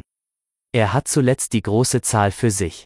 Die Hoffnung ist vollkommen vorüber, dass hier sich eine bescheidene und selbstgenügsame Art Mensch, ein Typus Chinese zum Stande herausbilde, und dies hätte Vernunft gehabt, dies wäre geradezu eine Notwendigkeit gewesen. Was hat man getan? Alles, um auch die Voraussetzung dazu im Keime zu vernichten, man hat die Instinkte, Vermöge, deren ein Arbeiter als Stand möglich, sich selber möglich wird, durch die unverantwortlichste Gedankenlosigkeit in Grund und Boden zerstört. Man hat den Arbeiter militärtüchtig gemacht, man hat ihm das Koalitionsrecht, das politische Stimmrecht gegeben, was Wunder. Wenn der Arbeiter seine Existenz heute bereits als Notstand moralisch ausgedrückt als Unrecht empfindet? Aber was will man? Nochmals gefragt. Will man einen Zweck, muss man auch die Mittel wollen, will man Sklaven, so ist man ein Narr, wenn man sie zu Herrn erzieht. 41 Freiheit, die ich nicht meine, in solchen Zeiten, wie heute, seinen Instinkten überlassen sein, ist ein Verhängnis mehr. Diese Instinkte widersprechen, stören sich, zerstören sich untereinander, ich definierte das Moderne bereits als den physiologischen Selbstwiderspruch. Die Vernunft der Erziehung würde wollen, dass unter einem eisernen Drucke wenigstens eins dieser Instinktsysteme paralysiert würde, um einem anderen zu erlauben, zu Kräften zu kommen, stark zu werden, Herr zu werden. Heute müsste man das Individuum erst möglich machen, indem man dasselbe beschneidet, möglich, das heißt ganz. Das Umgekehrte geschieht, der Anspruch auf Unabhängigkeit, auf freie Entwicklung. Auflässe aller wird gerade von denen am hitzigsten gemacht, für die kein Zügel zu streng wäre, dies gilt in Politikis, dies gilt in der Kunst. Aber das ist ein Symptom der Dekadenz, unser moderner Begriff Freiheit ist ein Beweis von Instinktentartung mehr, 42 wo Glaube Not tut. Nichts ist seltener unter Moralisten und Heiligen als Rechtschaffenheit, vielleicht sagen sie das Gegenteil, vielleicht glauben sie es selbst. Wenn nämlich ein Glaube nützlicher, wirkungsvoller, überzeugender ist, als die bewusste Heuchelei, so wird, aus Instinkt, die Heuchelei alsbald zur Unschuld, erster Satz zum Verständnis großer Heiliger. Auch bei den Philosophen, einer anderen Art von Heiligen, bringt es das ganze Handwerk mit sich. Ding dong. AI kostet immer noch Geld. Falls dir die Nietzsche Audiobooks gefallen, dann kauf sie dir, inklusive der Antichrist, Zarathustra, Götzendämmerung, Jenseits von Gut und Böse, Ecke Homo, Genealogie der Moral, Allzu Menschliches, sowie der Fall Wagner. Alles in einem Audiobook, beziehungsweise in Audiodateien. Einfach im Link der Beschreibung gucken und dieses Projekt unterstützen. Dankeschön dass sie nur gewisse Wahrheiten zulassen, nämlich solche, auf die hin ihr Handwerk die öffentliche Sanktion hat, kantisch geredet, Wahrheiten der praktischen Vernunft. Sie wissen, was sie beweisen müssen. Darin sind sie praktisch, sie erkennen sich untereinander daran, dass sie über die Wahrheiten übereinstimmen. Du sollst nicht lügen, auf Deutsch, hüten sie sich, mein Herr Philosoph, die Wahrheit zu sagen. 43 den Konservativen ins Ohr gesagt. Was man früher nicht wusste, was man heute weiß, wissen könnte, eine Rückbildung, eine Umkehr in irgendwelchem Sinn und Grade ist gar nicht möglich. Wir Physiologen wenigstens wissen das. Aber alle Priester und Moralisten haben daran geglaubt, sie wollten die Menschheit auf ein früheres Maß von Tugend zurückbringen, zurückschrauben. Moral war immer ein Prokrustesbett. Selbst die Politiker haben es darin den Tugendpredigern nachgemacht, es gibt auch heute noch Parteien, die als Ziel den Krebsgang aller Dinge träumen. Aber es steht niemandem frei, Krebs zu sein. Es hilft nichts, man muss vorwärts, will sagen Schritt für Schritt weiter in der Dekadenz, dies meine Definition des modernen Fortschritts. Man kann diese Entwicklung hemmen und, durch Hemmung, die Entartung selber stauen, aufsammeln, vehementer und plötzlicher machen, mehr kann man nicht, 44 mein Begriff vom Genie. Große Männer sind wie große Zeiten Explosivstoffe, in denen eine ungeheure Kraft aufgehäuft ist, ihre Voraussetzung ist immer, historisch und physiologisch, dass lange auf sie hingesammelt, gehäuft, gespart und bewahrt worden ist, dass lange keine Explosion stattfand, ist die Spannung in der Masse zu groß geworden, so genügt der zufälligste Reiz, das Genie, die Tat, das große Schicksal in die Welt zu rufen. Was liegt dann an Umgebung, an Zeitalter, an Zeitgeist, an öffentlicher Meinung? Man nehme den Fall Napoleons. Das Frankreich der Revolution und noch mehr das der Vorrevolution würde aus sich den entgegengesetzten Typus, als der Napoleons ist, hervorgebracht haben, es hat ihn auch hervorgebracht. Und weil Napoleon anders war, Erbe einer stärkeren, längeren, älteren Zivilisation als die, welche in Frankreich in Dampf und Stücke ging, wurde er hierher, war er allein hierher. Die großen Menschen sind notwendig, die Zeit, in der sie erscheinen, ist zufällig, dass sie fast immer über dieselbe Herr werden, liegt nur darin, dass sie stärker, dass sie älter sind, dass länger auf sie hingesammelt worden ist.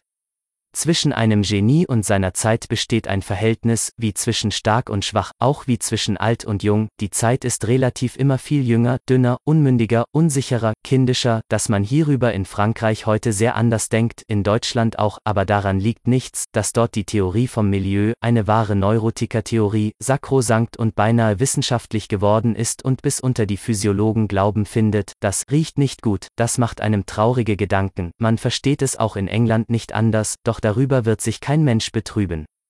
Dem Engländer stehen nur zwei Wege offen. Sich mit dem Genie und großen Manne abzufinden, entweder demokratisch in der Art Buckels oder religiös in der Art Carlyles, die Gefahr, die in großen Menschen und Zeiten liegt, ist außerordentlich, die Erschöpfung jeder Art, die Sterilität folgt ihnen auf dem Fuße. Der große Mensch ist ein Ende, die große Zeit, die Renaissance zum Beispiel, ist ein Ende. Das Genie, in Werk, in Tat, ist notwendig ein Verschwender, dass es sich ausgibt, ist seine Größe. Der Instinkt der Selbsterhaltung ist gleichsam ausgehängt, der übergewaltige Druck der ausströmenden Kräfte verbietet ihm jede solche Obhut und Vorsicht. Man nennt das Aufopferung, man rühmt seinen Heroismus darin, seine Gleichgültigkeit gegen das eigene Wohl, seine Hingebung für eine Idee, eine große Sache, ein Vaterland, alles Missverständnisse. Er strömt aus, er strömt über, er verbraucht sich, er schont sich nicht mit Fatalität, verhängnisvoll, unfreiwillig. Wie das Ausbrechen eines Flusses über seine Ufer unfreiwillig ist. Aber weil man solchen Explosiven viel verdankt, hat man ihnen auch viel dagegen geschenkt, zum Beispiel eine Art höherer Moral. Das ist ja die Art der menschlichen Dankbarkeit, sie missversteht ihre Wohltäter, 45 der Verbrecher und was ihm verwandt ist. Der Verbrechertypus, das ist der Typus des starken Menschen unter ungünstigen Bedingungen, ein krankgemachter starker Mensch. Ihm fehlt die Wildnis, eine gewisse freiere und gefährlichere Natur und Daseinsform, in der alles, was Waffe und Wehr im Instinkt des starken Menschen ist, zurecht besteht. Seine Tugenden sind von der Gesellschaft in Bann getan, seine lebhaftesten Triebe, die er mitgebracht hat, verwachsen alsbald mit den niederdrückenden Affekten, mit dem Verdacht, der Furcht, der Onere. Aber dies ist beinahe das Rezept zur physiologischen Entartung. Wer das, was er am besten kann, am liebsten täte, heimlich tun muss, mit langer Spannung, Vorsicht. Schlauheit wird anämisch, und weil er immer nur Gefahr, Verfolgung, Verhängnis von seinen Instinkten her erntet, verkehrt sich auch sein Gefühl gegen diese Instinkte, er fühlt sie fatalistisch. Die Gesellschaft ist es, unsere zahme, mittelmäßige, verschnittene Gesellschaft, in der ein naturwüchsiger Mensch, der vom Gebirge her oder aus den Abenteuern des Meeres kommt, notwendig zum Verbrecher entartet. Oder beinahe notwendig, denn es gibt Fälle, wo ein solcher Mensch sich stärker erweist als die Gesellschaft, der Korse Napoleon ist der berühmteste Fall. Für das Problem, das hier vorliegt, ist das Zeugnis Dostojewskis von Belang, Dostojewskis, des einzigen Psychologen, anbei gesagt, von dem ich etwas zu lernen hatte, er gehört zu den schönsten Glücksfällen meines Lebens, mehr selbst noch als die Entdeckung Stendals. Dieser tiefe Mensch, der zehnmal recht hatte, die oberflächlichen Deutschen gering zu schätzen, hat die sibirischen Zuchthäusler, in deren Mitte er lange lebte. Lauter schwere Verbrecher, für die es keinen Rückweg zur Gesellschaft mehr gab, sehr anders empfunden, als er selbst erwartete, ungefähr als aus dem besten, härtesten und wertvollsten Holze geschnitzt, das auf russischer Erde überhaupt wächst. Verallgemeinern wir den Fall des Verbrechers, denken wir uns Naturen, denen, aus irgendeinem Grunde, die öffentliche Zustimmung fehlt, die wissen, dass sie nicht als wohltätig, als nützlich empfunden werden, jenes Chandala-Gefühl, das man nicht als gleich gilt, sondern als ausgestoßen, unwürdig, verunreinigend. Alle solche Naturen haben die Farbe des Unterirdischen auf Gedanken und Handlungen, an ihnen wird jegliches bleicher als an solchen, auf deren Dasein das Tageslicht ruht. Aber fast alle Existenzformen, die wir heute auszeichnen, haben ehemals unter dieser halben Grabesluft gelebt, der wissenschaftliche Charakter, der Artist, das Genie, der freie Geist, der Schauspieler, der Kaufmann, der große Entdecker. Solange der Priester als oberster Typus galt, war jede wertvolle Art Mensch entwertet. Die Zeit kommt, ich verspreche das, wo er als der niedrigste gelten wird, als unser Chandala, als die verlogenste, als die unanständigste Art Mensch. Ich richte die Aufmerksamkeit darauf, wie noch jetzt, unter dem mildesten Regiment der Sitte, das je auf Erden, zum mindesten in Europa, geherrscht hat, jede Abseitigkeit, jedes lange, allzu lange unterhalb, jede ungewöhnliche, undurchsichtige Daseinsform jenem Typ. Ding dong. AI kostet immer noch Geld. Falls dir die Nietzsche Audiobooks gefallen, dann kauf sie dir, inklusive der Antichrist, Zarathustra, Götzendämmerung, Jenseits von Gut und Böse, Ecke Homo, Genealogie der Moral, Allzu Menschliches, sowie der Fall Wagner. Alles in einem Audiobook beziehungsweise in Audiodateien. Einfach im Link der Beschreibung gucken und dieses Projekt unterstützen. Dankeschön. Bus nahe bringt, den der Verbrecher vollendet. Alle Neuerer des Geistes haben eine Zeit das fahle und fatalistische Zeichen des Chandala auf der Stirn, nicht, weil sie so empfunden würden, sondern weil sie selbst die furchtbare Kluft fühlen, die sie von allem Herkömmlichen und in Ehren Stehenden trennt. Fast jedes Genie kennt als eine seiner Entwicklungen die katilinarische Existenz, ein Hass, Rache und Aufstandsgefühl gegen alles, was schon ist, was nicht mehr wird. Katilina, die Präexistenzform jedes Cäsar, 46 hier ist die Aussicht frei. Es kann Höhe der Seele sein, wenn ein Philosoph schweigt, es kann Liebe sein, wenn er sich widerspricht, es ist eine Höflichkeit des Erkenenden möglich, welche lügt. Man hat nicht ohne Feinheit gesagt, il est indigne des grands coeurs de répondre les troubles quils ressentent, nur muss man hinzufügen, dass vor dem Unwürdigsten sich nicht zu fürchten ebenfalls Größe der Seele sein kann. Ein Weib, das liebt, opfert seine Ehre, ein Erkenender, welcher liebt, opfert vielleicht seine Menschlichkeit, ein Gott, welcher liebte, ward Jude.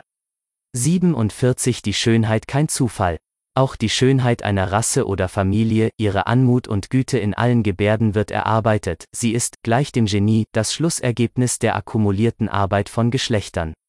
Man muss dem guten Geschmacke große Opfer gebracht haben, man muss um seinetwillen vieles getan vieles gelassen haben, das 17. Jahrhundert Frankreichs ist bewunderungswürdig in beidem, man muss in ihm ein Prinzip der Wahl für Gesellschaft, Ort, Kleidung, Geschlechtsbefriedigung gehabt haben, man muss Schönheit dem Vorteil, der Gewohnheit, der Meinung, der Trägheit vorgezogen haben.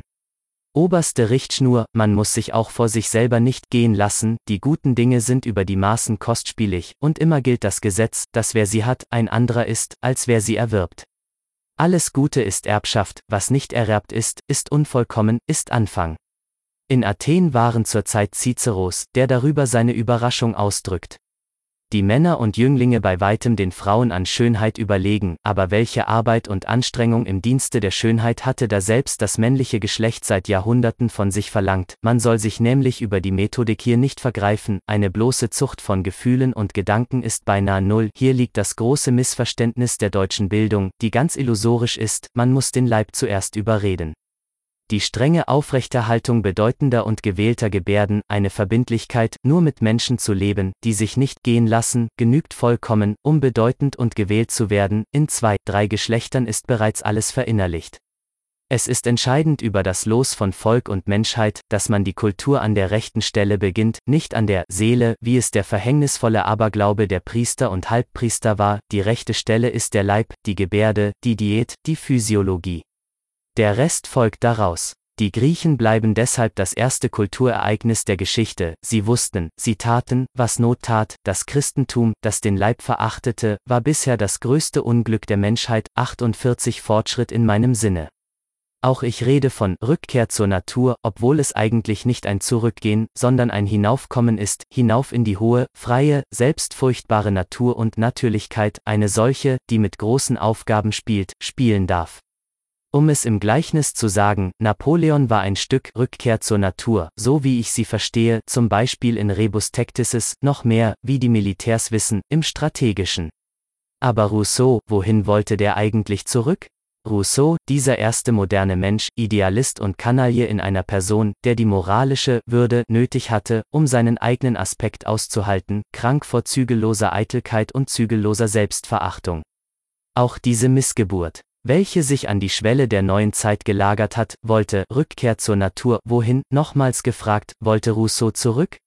Ich hasse Rousseau noch in der Revolution, sie ist der welthistorische Ausdruck für diese Doppelheit von Idealist und Kanaille. Die blutige Farce, mit der sich diese Revolution abspielte, ihre Immoralität, geht mich wenig an, was ich hasse, ist ihre russische Moralität, die sogenannten Wahrheiten der Revolution, mit denen sie immer noch wirkt und alles Flache und Mittelmäßige zu sich überredet. Die Lehre von der Gleichheit. Aber es gibt gar kein giftigeres Gift, denn sie scheint von der Gerechtigkeit selbst gepredigt, während sie das Ende der Gerechtigkeit ist den gleichen Gleiches, den ungleichen Ungleiches, das wäre die wahre Rede der Gerechtigkeit, und, was daraus folgt, Ungleiches niemals gleich machen, dass es um jene Lehre von der Gleichheit herum so schauerlich und blutig zuging. Hat dieser modernen Idee par excellence eine Art Glorie und Feuerschein gegeben, so dass die Revolution als Schauspiel auch die edelsten Geister verführt hat. Das ist zuletzt kein Grund, sie mehr zu achten, ich sehe nur einen, der sie empfand, wie sie empfunden werden muss, mit Ekel, Goethe. 49 Goethe, kein deutsches Ereignis, sondern ein europäisches, ein großartiger Versuch, das 18. Jahrhundert zu überwinden durch eine Rückkehr zur Natur, durch ein Hinaufkommen zur Natürlichkeit der Renaissance, eine Art Selbstüberwindung von Seiten dieses Jahrhunderts, er trug dessen stärkste Instinkte in sich, die Gefühlsamkeit, die Naturidolatrie, das Antihistorische, das Idealistische, das Unreale und Revolutionäre, letzteres ist nur eine Form des Unrealen. Er nahm die Historie, die Naturwissenschaft, die Antike, insgleichen Spinoza zu Hilfe, vor allem die praktische Tätigkeit, er umstellte sich mit lauter geschlossenen Horizonten, er löste sich nicht vom Leben ab. Er stellte sich hinein, er war nicht verzagt und nahm so viel als möglich auf sich, über sich, in sich. Was er wollte, das war Totalität, er bekämpfte das Auseinander von Vernunft, Sinnlichkeit, Gefühl, Wille in abschreckendster Scholastik durch Kant gepredigt, den Antipoden Goethes, er disziplinierte sich zur Ganzheit, er schuf sich. Goethe war, inmitten eines unreal gesinnten Zeitalters, ein überzeugter Realist, er sagte Ja zu allem, was ihm hierin verwandt war, er hatte kein größeres Erlebnis als jenes ENS Realissimum, genannt Napoleon. Goethe konzipierte einen starken, hochgebildeten, in allen Leiblichkeiten geschickten, sich selbst im Zaume habenden, vor sich selber ehrfürchtigen Menschen, der sich den ganzen Umfang und Reichtum der Natürlichkeit zu gönnen wagen darf, der stark genug zu dieser Freiheit ist, den Menschen der Toleranz, nicht aus Schwäche, sondern aus Stärke, weil er das, woran die durchschnittliche Natur zugrunde gehen würde, noch zu seinem Vorteil zu brauchen weiß, den Menschen, für den es nichts Verbotenes mehr gibt, es sei denn die Schwäche, heiße sie nun Laster oder Tugend. Ein solcher frei gewordener Geist steht mit einem freudigen und vertrauenden Fatalismus mitten im All, im Glauben, dass nur das Einzelne verwerflich ist, dass im Ganzen sich alles erlöst und bejaht, er verneint nicht mehr. Aber ein solcher Glaube ist der höchste aller möglichen Glauben, ich habe ihn auf den Namen des Dionysos getauft, 50 man könnte sagen, dass in gewissem Sinne das 19. Jahrhundert das alles auch erstrebt hat, was Goethe als Person erstrebte, eine Universalität. Ding dong. AI kostet immer noch Geld. Falls dir die Nietzsche Audiobooks gefallen, dann kauf sie dir, inklusive der Antichrist, Zarathustra, Götzendämmerung, Jenseits von Gut und Böse, Ecke Homo, Genealogie der Moral, Allzu Menschliches, sowie der Fall Wagner. Alles in einem Audiobook beziehungsweise in Audiodateien. Einfach im Link der Beschreibung gucken und dieses Projekt unterstützen. Dankeschön im Verstehen, im Gutheißen, ein an sich herankommen lassen von jedwedem, einen verwegenen Realismus, eine Ehrfurcht vor allem Tatsächlichen. Wie kommt es, dass das Gesamtergebnis kein Goethe, sondern ein Chaos ist, ein nihilistisches Seufzen, ein Nichtwissen woaus noch ein, ein Instinkt von Ermüdung, der in Praxi fortwährend dazu treibt? Zum 18. Jahrhundert zurückzugreifen? Zum Beispiel als Gefühlsromantik, als Altruismus und Hypersentimentalität, als Feminismus im Geschmack, als Sozialismus in der Politik. Ist nicht das 19. Jahrhundert, zumal in seinem Ausgange, bloß ein verstärktes verrohtes 18. Jahrhundert, das heißt ein Dekadenzjahrhundert? So dass Goethe nicht bloß für Deutschland, sondern für ganz Europa bloß ein Zwischenfall, ein schönes Umsonst gewesen wäre? Aber man missversteht große Menschen, wenn man sie aus der armseligen Perspektive eines öffentlichen Nutzens ansieht. Dass man keinen Nutzen aus ihnen zu ziehen weiß, das gehört selbst vielleicht zur Größe. 51 Goethe ist der letzte Deutsche, vor dem ich Ehrfurcht habe, er hätte drei Dinge empfunden, die ich empfinde, auch verstehen wir uns über das Kreuz. Man fragt mich öfter, wozu ich eigentlich Deutsch schriebe, nirgendswo würde ich schlechter gelesen, als im Vaterlande. Aber wer weiß zuletzt, ob ich auch nur wünsche, heute gelesen zu werden? Dinge schaffen, an denen umsonst die Zeit ihre Zähne versucht, der Form nach, der Substanz nach um eine kleine Unsterblichkeit bemüht sein, ich war noch nie bescheiden genug, weniger von mir zu verlangen. Der Aphorismus, die Sentenz, in denen ich als der erste unter Deutschen Meister bin, sind die Formen der Ewigkeit, mein Ehrgeiz ist, in zehn Sätzen zu sagen, was jeder André in einem Buche sagt, was jeder André in einem Buche nicht sagt. Ich habe der Menschheit das tiefste Buch gegeben, das sie besitzt, meinen Zarathustra, ich gebe ihr über kurzem das Unabhängigste, was ich den Alten verdanke einst zum Schluss ein Wort über jene Welt, zu der ich Zugänge gesucht, zu der ich vielleicht einen neuen Zugang gefunden habe, die alte Welt. Mein Geschmack, der der Gegensatz eines duldsamen Geschmacks sein mag, ist auch hier fern davon, in Bausch und Bogen Ja zu sagen, er sagt überhaupt nicht gern Ja, lieber noch Nein. Am allerliebsten gar nichts, das gilt von ganzen Kulturen, das gilt von Büchern, es gilt auch von Orten und Landschaften. Im Grunde ist es eine ganz kleine Anzahl antiker Bücher, die in meinem Leben mitzählen, die berühmtesten sind nicht darunter. Mein Sinn für Stil, für das Epigramm als Stil erwachte fast augenblicklich bei der Berührung mit Sallust. Ich habe das Erstaunen meines verehrten Lehrers Corson nicht vergessen, als er seinem schlechtesten Lateiner die allererste Zensur geben musste, ich war mit einem Schlage fertig gedrängt, streng, mit so viel Substanz als möglich auf dem Grunde, eine kalte Bosheit gegen das schöne Wort, auch das schöne Gefühl, daran erriet ich mich. Man wird, bis in meinen Zarathustra hinein, eine sehr ernsthafte Ambition nach römischem Stil, nach dem Ere Perennius im Stil bei mir wiedererkennen, nicht anders erging es mir bei der ersten Berührung mit Horaz. Bis heute habe ich an keinem Dichter dasselbe artistische Entzücken gehabt, das mir von Anfang an eine horazische Ode gab. In gewissen Sprachen ist das, was hier erreicht ist, nicht einmal zu wollen.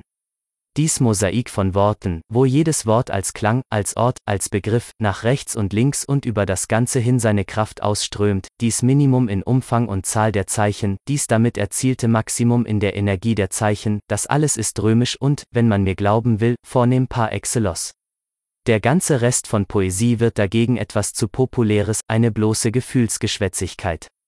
Zwei den Griechen verdanke ich durchaus keine verwandt starken Eindrücke, und, um es geradezu herauszusagen, sie können uns nicht sein, was die Römer sind. Man lernt nicht von den Griechen, ihre Art ist zu fremd, sie ist auch zu flüssig, um imperativisch, um klassisch zu wirken. Wer hätte je an einem Griechen schreiben gelernt? Wer hätte es je ohne die Römer gelernt? Man wende mir ja nicht Plato ein. Im Verhältnis zu Plato bin ich ein gründlicher Skeptiker und war stets außerstande, in die Bewunderung des Artisten Plato, die unter Gelehrten herkömmlich ist, einzustimmen. Zuletzt habe ich hier die raffiniertesten Geschmacksrichter unter den Alten selbst auf meiner Seite. Plato wirft, wie mir scheint, alle Formen des Stils durcheinander, er ist damit ein erster Dekadent des Stils, er hat etwas Ähnliches auf dem Gewissen, wie die Zyniker, die die Satura Menipi erfanden. Dass der platonische Dialog, diese entsetzlich selbstgefällige und kindliche Art Dialektik, als Reiz wirken könne, dazu muss man nie gute Franzosen gelesen haben, Fontenelle zum Beispiel. Plato ist langweilig, zuletzt geht mein Misstrauen bei Plato in die Tiefe, ich finde ihn so abgeirrt von allen Grundinstinkten der Hellenen, so vermoralisiert, so präexistent christlich, er hat bereits den Begriff gut als obersten Begriff, dass ich von dem ganzen Phänomen Plato eher das harte Wort höherer Schwindel oder wenn Men's lieber hört, Idealismus, als irgendein anderes gebrauchen möchte. Man hat teuer dafür bezahlt, dass dieser Athener bei den Ägyptern in die Schule ging oder bei den Juden in Ägypten? Im großen Verhängnis des Christentums ist Plato jene ideal genannte Zweideutigkeit und Faszination, die den edleren Naturen des Altertums es möglich machte, sich selbst misszuverstehen und die Brücke zu betreten, die zum Kreuz führte. Und wie viel Plato ist noch im Begriff Kirche, in Bau, System, Praxis der Kirche? Meine Erholung, meine Vorliebe, meine Kur von allem Platonismus war zu jeder Zeit Thukydides. Thukydides und, vielleicht, der Prinzipe Machiavells sind mir selber am meisten verwandt durch den unbedingten Willen, sich nichts vorzumachen und die Vernunft in der Realität zu sehen, nicht in der Vernunft, noch weniger in der Moral. Ding dong. AI kostet immer noch Geld. Falls dir die Nietzsche Audiobooks gefallen, dann kauf sie dir, inklusive der Antichrist, Zarathustra, Götzendämmerung, Jenseits von Gut und Böse, Ecke Homo, Genealogie der Moral, Allzumenschliches, sowie der Fall Wagner. Alles in einem Audiobook, beziehungsweise in Audiodateien. Einfach im Link der Beschreibung gucken und dieses Projekt unterstützen. Dankeschön. Von der jämmerlichen Schönfärberei der Griechen ins Ideal die der klassisch gebildete Jüngling als Lohn für seine Gymnasialdressur ins Leben davonträgt, kuriert nicht so gründlich als Thukydides. Man muss ihn Zeile für Zeile umwenden und seine Hintergedanken so deutlich ablesen wie seine Worte, es gibt wenige so hintergedankenreiche Denker. In ihm kommt die Sophistenkultur, will sagen die Realistenkultur, zu ihrem vollendeten Ausdruck, diese unschätzbare Bewegung inmitten des eben allerwärts losbrechenden Moral- und Idealschwindels der sokratischen Schulen. Die griechische Philosophie als die Dekadenz des griechischen Instinkts, Thukydides als die große Summe, die letzte Offenbarung jener starken, strengen, harten Tatsächlichkeit, die dem älteren Hellenen im Instinkte lag. Der Mut vor der Realität unterscheidet zuletzt solche Naturen wie Thukydides und Plato. Plato ist ein Feigling vor der Realität, folglich flüchtet er ins Ideal, Thukydides hat sich in der Gewalt, folglich behält er auch die Dinge in der Gewalt. Drei in den Griechen, schöne Seelen, goldene Mitten und andere Vollkommenheiten auszuwittern, etwa an ihnen die Ruhe in der Größe, die ideale Gesinnung, die hohe Einfalt bewundern, vor dieser hohen Einfalt einer Nierserie Allemade zu guter Letzt, war ich durch den Psychologen behütet, den ich in mir trug. Ich sah ihren stärksten Instinkt, den Willen zur Macht, ich sah sie zittern vor der unbändigen Gewalt dieses Triebs, ich sah alle ihre Institutionen wachsen aus Schutzmaßregeln, um sich voreinander gegen ihren inwendigen Explosivstoff sicherzustellen. Die ungeheure Spannung im Innern entlud sich dann in furchtbarer und rücksichtsloser Feindschaft nach außen, die Stadtgemeinden zerfleischten sich untereinander, damit die Stadtbürger jeder Einzelnen vor sich selber Ruhe fänden. Man hatte es nötig, stark zu sein, die Gefahr war in der Nähe, sie lauerte überall. Die prachtvoll geschmeidige Leiblichkeit, der verwegene Realismus und Immoralismus, der dem Hellenen eignet. Ist eine Not, nicht eine Natur gewesen. Er folgte erst, er war nicht von Anfang an da. Und mit Festen und Künsten wollte man auch nichts anderes als sich obenauf fühlen, sich obenauf zeigen, es sind Mittel, sich selber zu verherrlichen, unter Umständen vor sich Furcht zu machen die Griechen auf deutsche Manier nach ihren Philosophen beurteilen, etwa die Biedermännerei der sokratischen Schulen zu Aufschlüssen darüber benutzen, was im Grunde hellenisch sei. Die Philosophen sind ja die Dekadenz des Griechentams, die Gegenbewegung gegen den alten, den vornehmen Geschmack, gegen den agonalen Instinkt, gegen die Polis, gegen den Wert der Rasse, gegen die Autorität des Herkommens. Die sokratischen Tugenden wurden gepredigt, weil sie den Griechen abhanden gekommen waren, reizbar, furchtsam, unbeständig, Komödianten allesamt, hatten sie ein paar Gründe zu viel, sich Moral predigen zu lassen. Nicht, dass es etwas geholfen hätte, aber große Worte und Attitüden stehen Dekadenz so gut. Punkt. 4. Ich war der Erste, der, zum Verständnis des älteren, des noch reichen und selbst überströmenden hellenischen Instinkts, jenes wundervolle Phänomen ernst nahm, das den Namen des Dionysos trägt, es ist einzig erklärbar aus einem zu viel von Kraft. Wer den Griechen nachgeht, wie jener tiefste Kenner ihrer Kultur, der heute lebt, wie Jakob Burckhardt in Basel, der wusste sofort, dass damit etwas getan sei. Burckhardt fügte seiner Kultur der Griechen einen eigenen Abschnitt über das genannte Phänomen ein. Will man den Gegensatz, so sehe man die beinahe erheiternde Instinktarmut der deutschen Philologen, wenn sie in die Nähe des Dionysischen kommen. Der berühmte Lobeck zumal, der mit der ehrwürdigen Sicherheit eines zwischen Büchern ausgetrockneten Wurms in diese Welt geheimnisvoller Zustände hineinkroch und sich überredete, damit wissenschaftlich zu sein, dass er bis zum Ekel leichtfertig und kindisch war, Lobeck hat mit allem Aufwande von Gelehrsamkeit zu verstehen gegeben. Eigentlich habe es mit allen diesen Kuriositäten nichts auf sich. In der Tat möchten die Priester den Teilhabern an solchen Orgien einiges nicht Wertlose mitgeteilt haben, zum Beispiel, dass der Wein zur Lust anrege, dass der Mensch unter Umständen von Früchten lebe, dass die Pflanzen im Frühjahr aufblühen, im Herbst verwelken. Was jenen so befremdlichen Reichtum an Riten, Symbolen und Mythen orgiastischen Ursprungs angeht, von dem die antike Welt ganz wörtlich überwuchert ist, so findet Lobeck an ihm einen Anlass, noch um einen Grad geistreicher zu werden. Die Griechen, sagt er Aglaophamos I, 672, hatten sie nichts anderes zu tun, so lachten, sprangen, rasten sie umher, oder, da der Mensch mitunter auch dazu Lust hat, so saßen sie nieder, weinten und jammerten. Andere kamen dann später hinzu und suchten doch irgendeinen Grund für dies auffallende Wesen, und so entstanden zur Erklärung jener Gebräuche jene zahllosen Festsagen und Mythen. Auf der anderen Seite glaubte man, Jenes possierliche Treiben, welches nun einmal an den Festtagen stattfand, gehöre auch notwendig zur Festfeier, und hielt es als einen unentbehrlichen Teil des Gottesdienstes fest, das ist verächtliches Geschwätz, man wird einen Lobeck nicht einen Augenblick ernst nehmen. Ganz anders berührt es uns, wenn wir den Begriff griechisch prüfen, den Winkelmann und Goethe sich gebildet haben, und ihn unverträglich mit jenem Elemente finden, aus dem die dionysische Kunst wächst, mit dem Orgiasmus.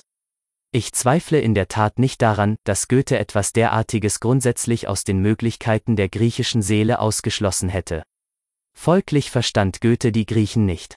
Denn erst in den dionysischen Mysterien, in der Psychologie des dionysischen Zustands spricht sich die Grundtatsache des hellenischen Instinkts aus, sein Wille zum Ding Dong. AI kostet immer noch Geld. Falls dir die Nietzsche Audiobooks gefallen dann kauf sie dir, inklusive der Antichrist, Zarathustra, Götzendämmerung, Jenseits von Gut und Böse, Ecke Homo, Genealogie der Moral, Allzu Menschliches, sowie der Fall Wagner. Alles in einem Audiobook beziehungsweise in Audiodateien. Einfach im Link der Beschreibung gucken und dieses Projekt unterstützen. Dankeschön. Leben.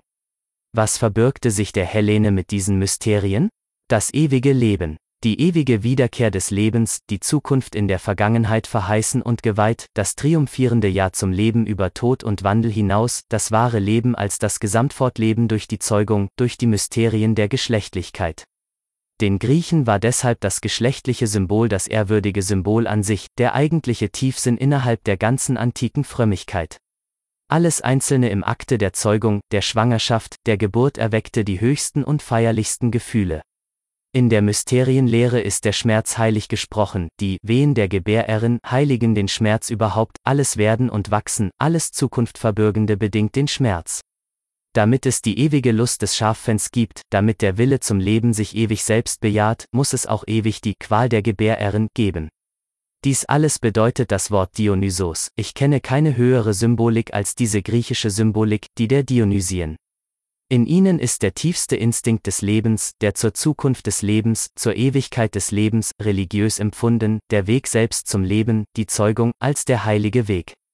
Erst das Christentum, mit seinem Ressentiment gegen das Leben auf dem Grunde, hat aus der Geschlechtlichkeit etwas Unreines gemacht, es warf Code auf den Anfang, auf die Voraussetzung unseres Lebens. 5. Die Psychologie des Orgiasmus als eines überströmenden Lebens- und Kraftgefühls, innerhalb dessen selbst der Schmerz noch als Stimulans wirkt, gab mir den Schlüssel zum Begriff des tragischen Gefühls, das sowohl von Aristoteles als in Sonderheit von unseren Pessimisten missverstanden worden ist. Die Tragödie ist so fern davon, etwas für den Pessimismus der Hellenen im Sinne Schopenhauers zu beweisen, dass sie viel mehr als dessen entscheidende Ablehnung und Gegeninstanz zu gelten hat. Das Ja-Sagen zum Leben selbst noch in seinen fremdesten und härtesten Problemen, der Wille zum Leben. Im Opfer seiner höchsten Typen der eigenen Unerschöpflichkeit froh werdend, das nannte ich dionysisch, das erriet ich als die Brücke zur Psychologie des tragischen Dichters. Nicht um von Schrecken und Mitleiden loszukommen, nicht um sich von einem gefährlichen Affekt durch dessen vehemente Entladung zu reinigen, so verstand es Aristoteles, sondern um, über Schrecken und Mitleid hinaus, die ewige Lust des Werdens selbst zu sein, jene Lust, die auch noch die Lust am Vernichten in sich schließt. Und damit berühre ich wieder die Stelle, von der ich einstmals ausging, die Geburt der Tragödie war meine erste Umwertung aller Werte, damit stelle ich mich wieder auf den Boden zurück, aus dem mein Wollen, mein Können wächst, ich, der letzte Jünger des Philosophen Dionysos, ich, der Lehrer der ewigen Wiederkunft. Der Hammer redet also, sprach Zarathustra 2460. Warum so hart, sprach zum Diamanten einst die Küchenkohle, sind wir denn nicht nah Verwandte? Warum so weich? O meine Brüder, also frage ich euch, seid ihr denn nicht, meine Brüder? Warum so weich, so weichend und nachgebend? Warum ist so viel Leugnung, Verleugnung in eurem Herzen? So wenig Schicksal in eurem Blicke? Und wollt ihr nicht Schicksale sein und Unerbittliche, wie könntet ihr einst mit mir siegen? Und wenn eure Härte nicht blitzen und schneiden und zerschneiden will, wie könntet ihr einst mit mir schaffen? Alle Schaffenden nämlich sind hart. Und Seligkeit muss es euch dünken, eure Hand auf Jahrtausende zu drücken wie auf Wachs, Seligkeit, auf dem Willen von Jahrtausenden zu schreiben wie auf Erz, härter als Erz, edler als Erz. Ganz hart allein ist das Edelste. Diese neue Tafel, o meine Brüder, stelle ich über euch, werdet hart.